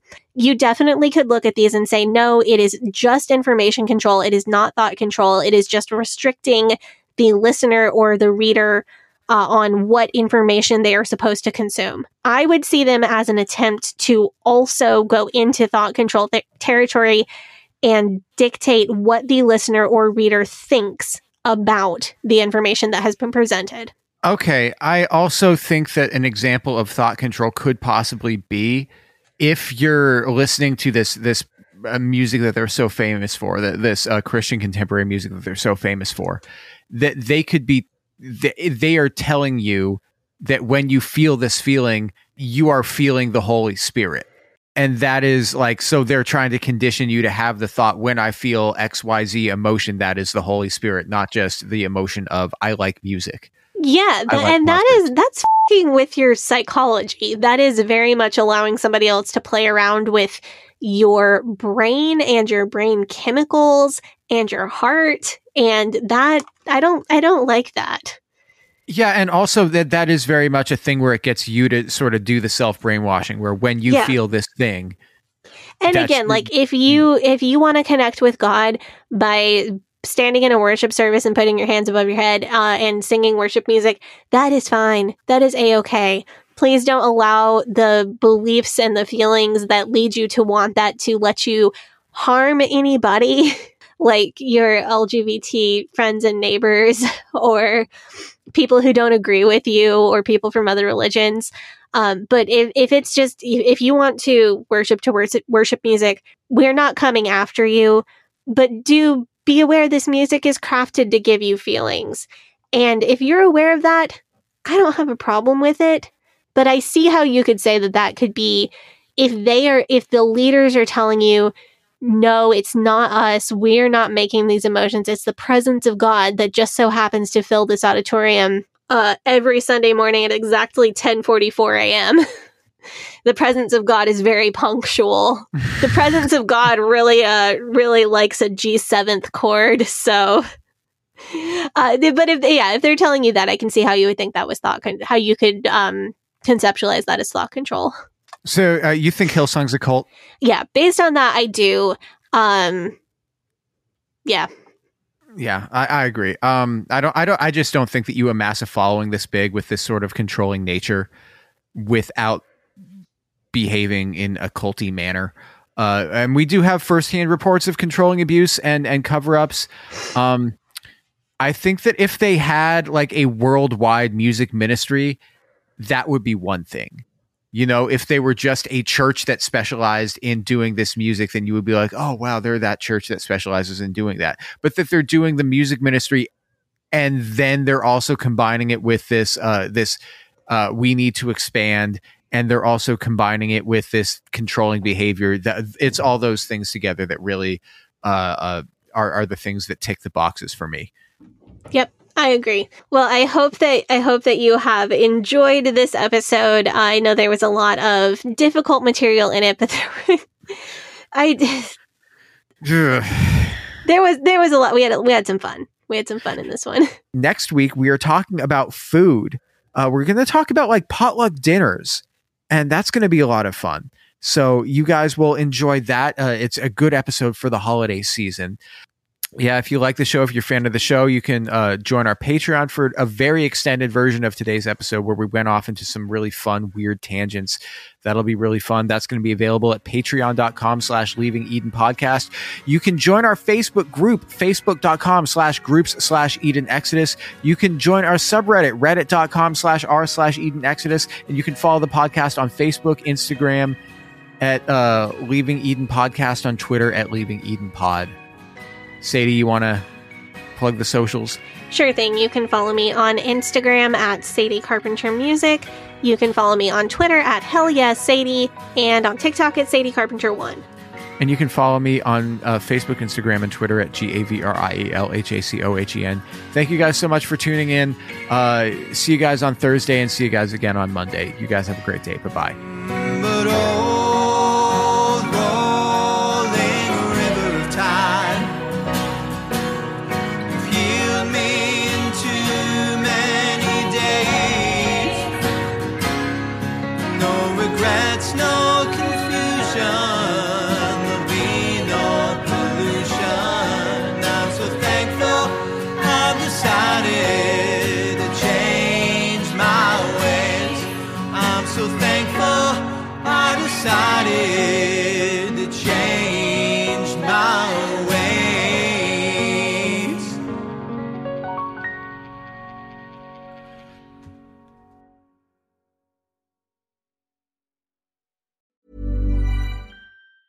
Hi, I'm Daniel, founder of Pretty Litter. Did you know cats tend to hide symptoms of sickness and pain? I learned this the hard way after losing my cat, Gingy. So I created Pretty Litter, a health monitoring litter that helps detect early signs of illness by changing colors, saving you money and potentially your cat's life. Pretty Litter is veterinarian developed, and it's the easiest way to keep tabs on your fur baby's health right at home. Go to prettylitter.com and use code ACAST for 20% off your first order and a free cat toy. Terms and conditions apply. See site for details. Hi, I'm Daniel, founder of Pretty Litter. Did you know cats tend to hide symptoms of sickness and pain? I learned this the hard way after losing my cat, Gingy. So I created Pretty Litter, a health monitoring litter that helps detect early signs of illness by changing colors, saving you money and potentially your cat's life. Pretty Litter is veterinarian developed, and it's the easiest way to keep tabs on your fur baby's health right at home. Go to prettylitter.com and use code ACAST for 20% off your first order and a free cat toy. Terms and conditions apply. See site for details. Hey, it's Paige DeSorbo from Giggly Squad. High quality fashion without the price tag? Say hello to Quince. I'm snagging high end essentials like cozy cashmere sweaters, sleek leather jackets, fine jewelry, and so much more. With Quince being 50 to 80% less than similar brands. And they partner with factories that prioritize safe, ethical, and responsible manufacturing. I love that. Luxury quality within reach. Go to quince.com slash style to get free shipping and 365 day returns on your next order. Quince.com slash style.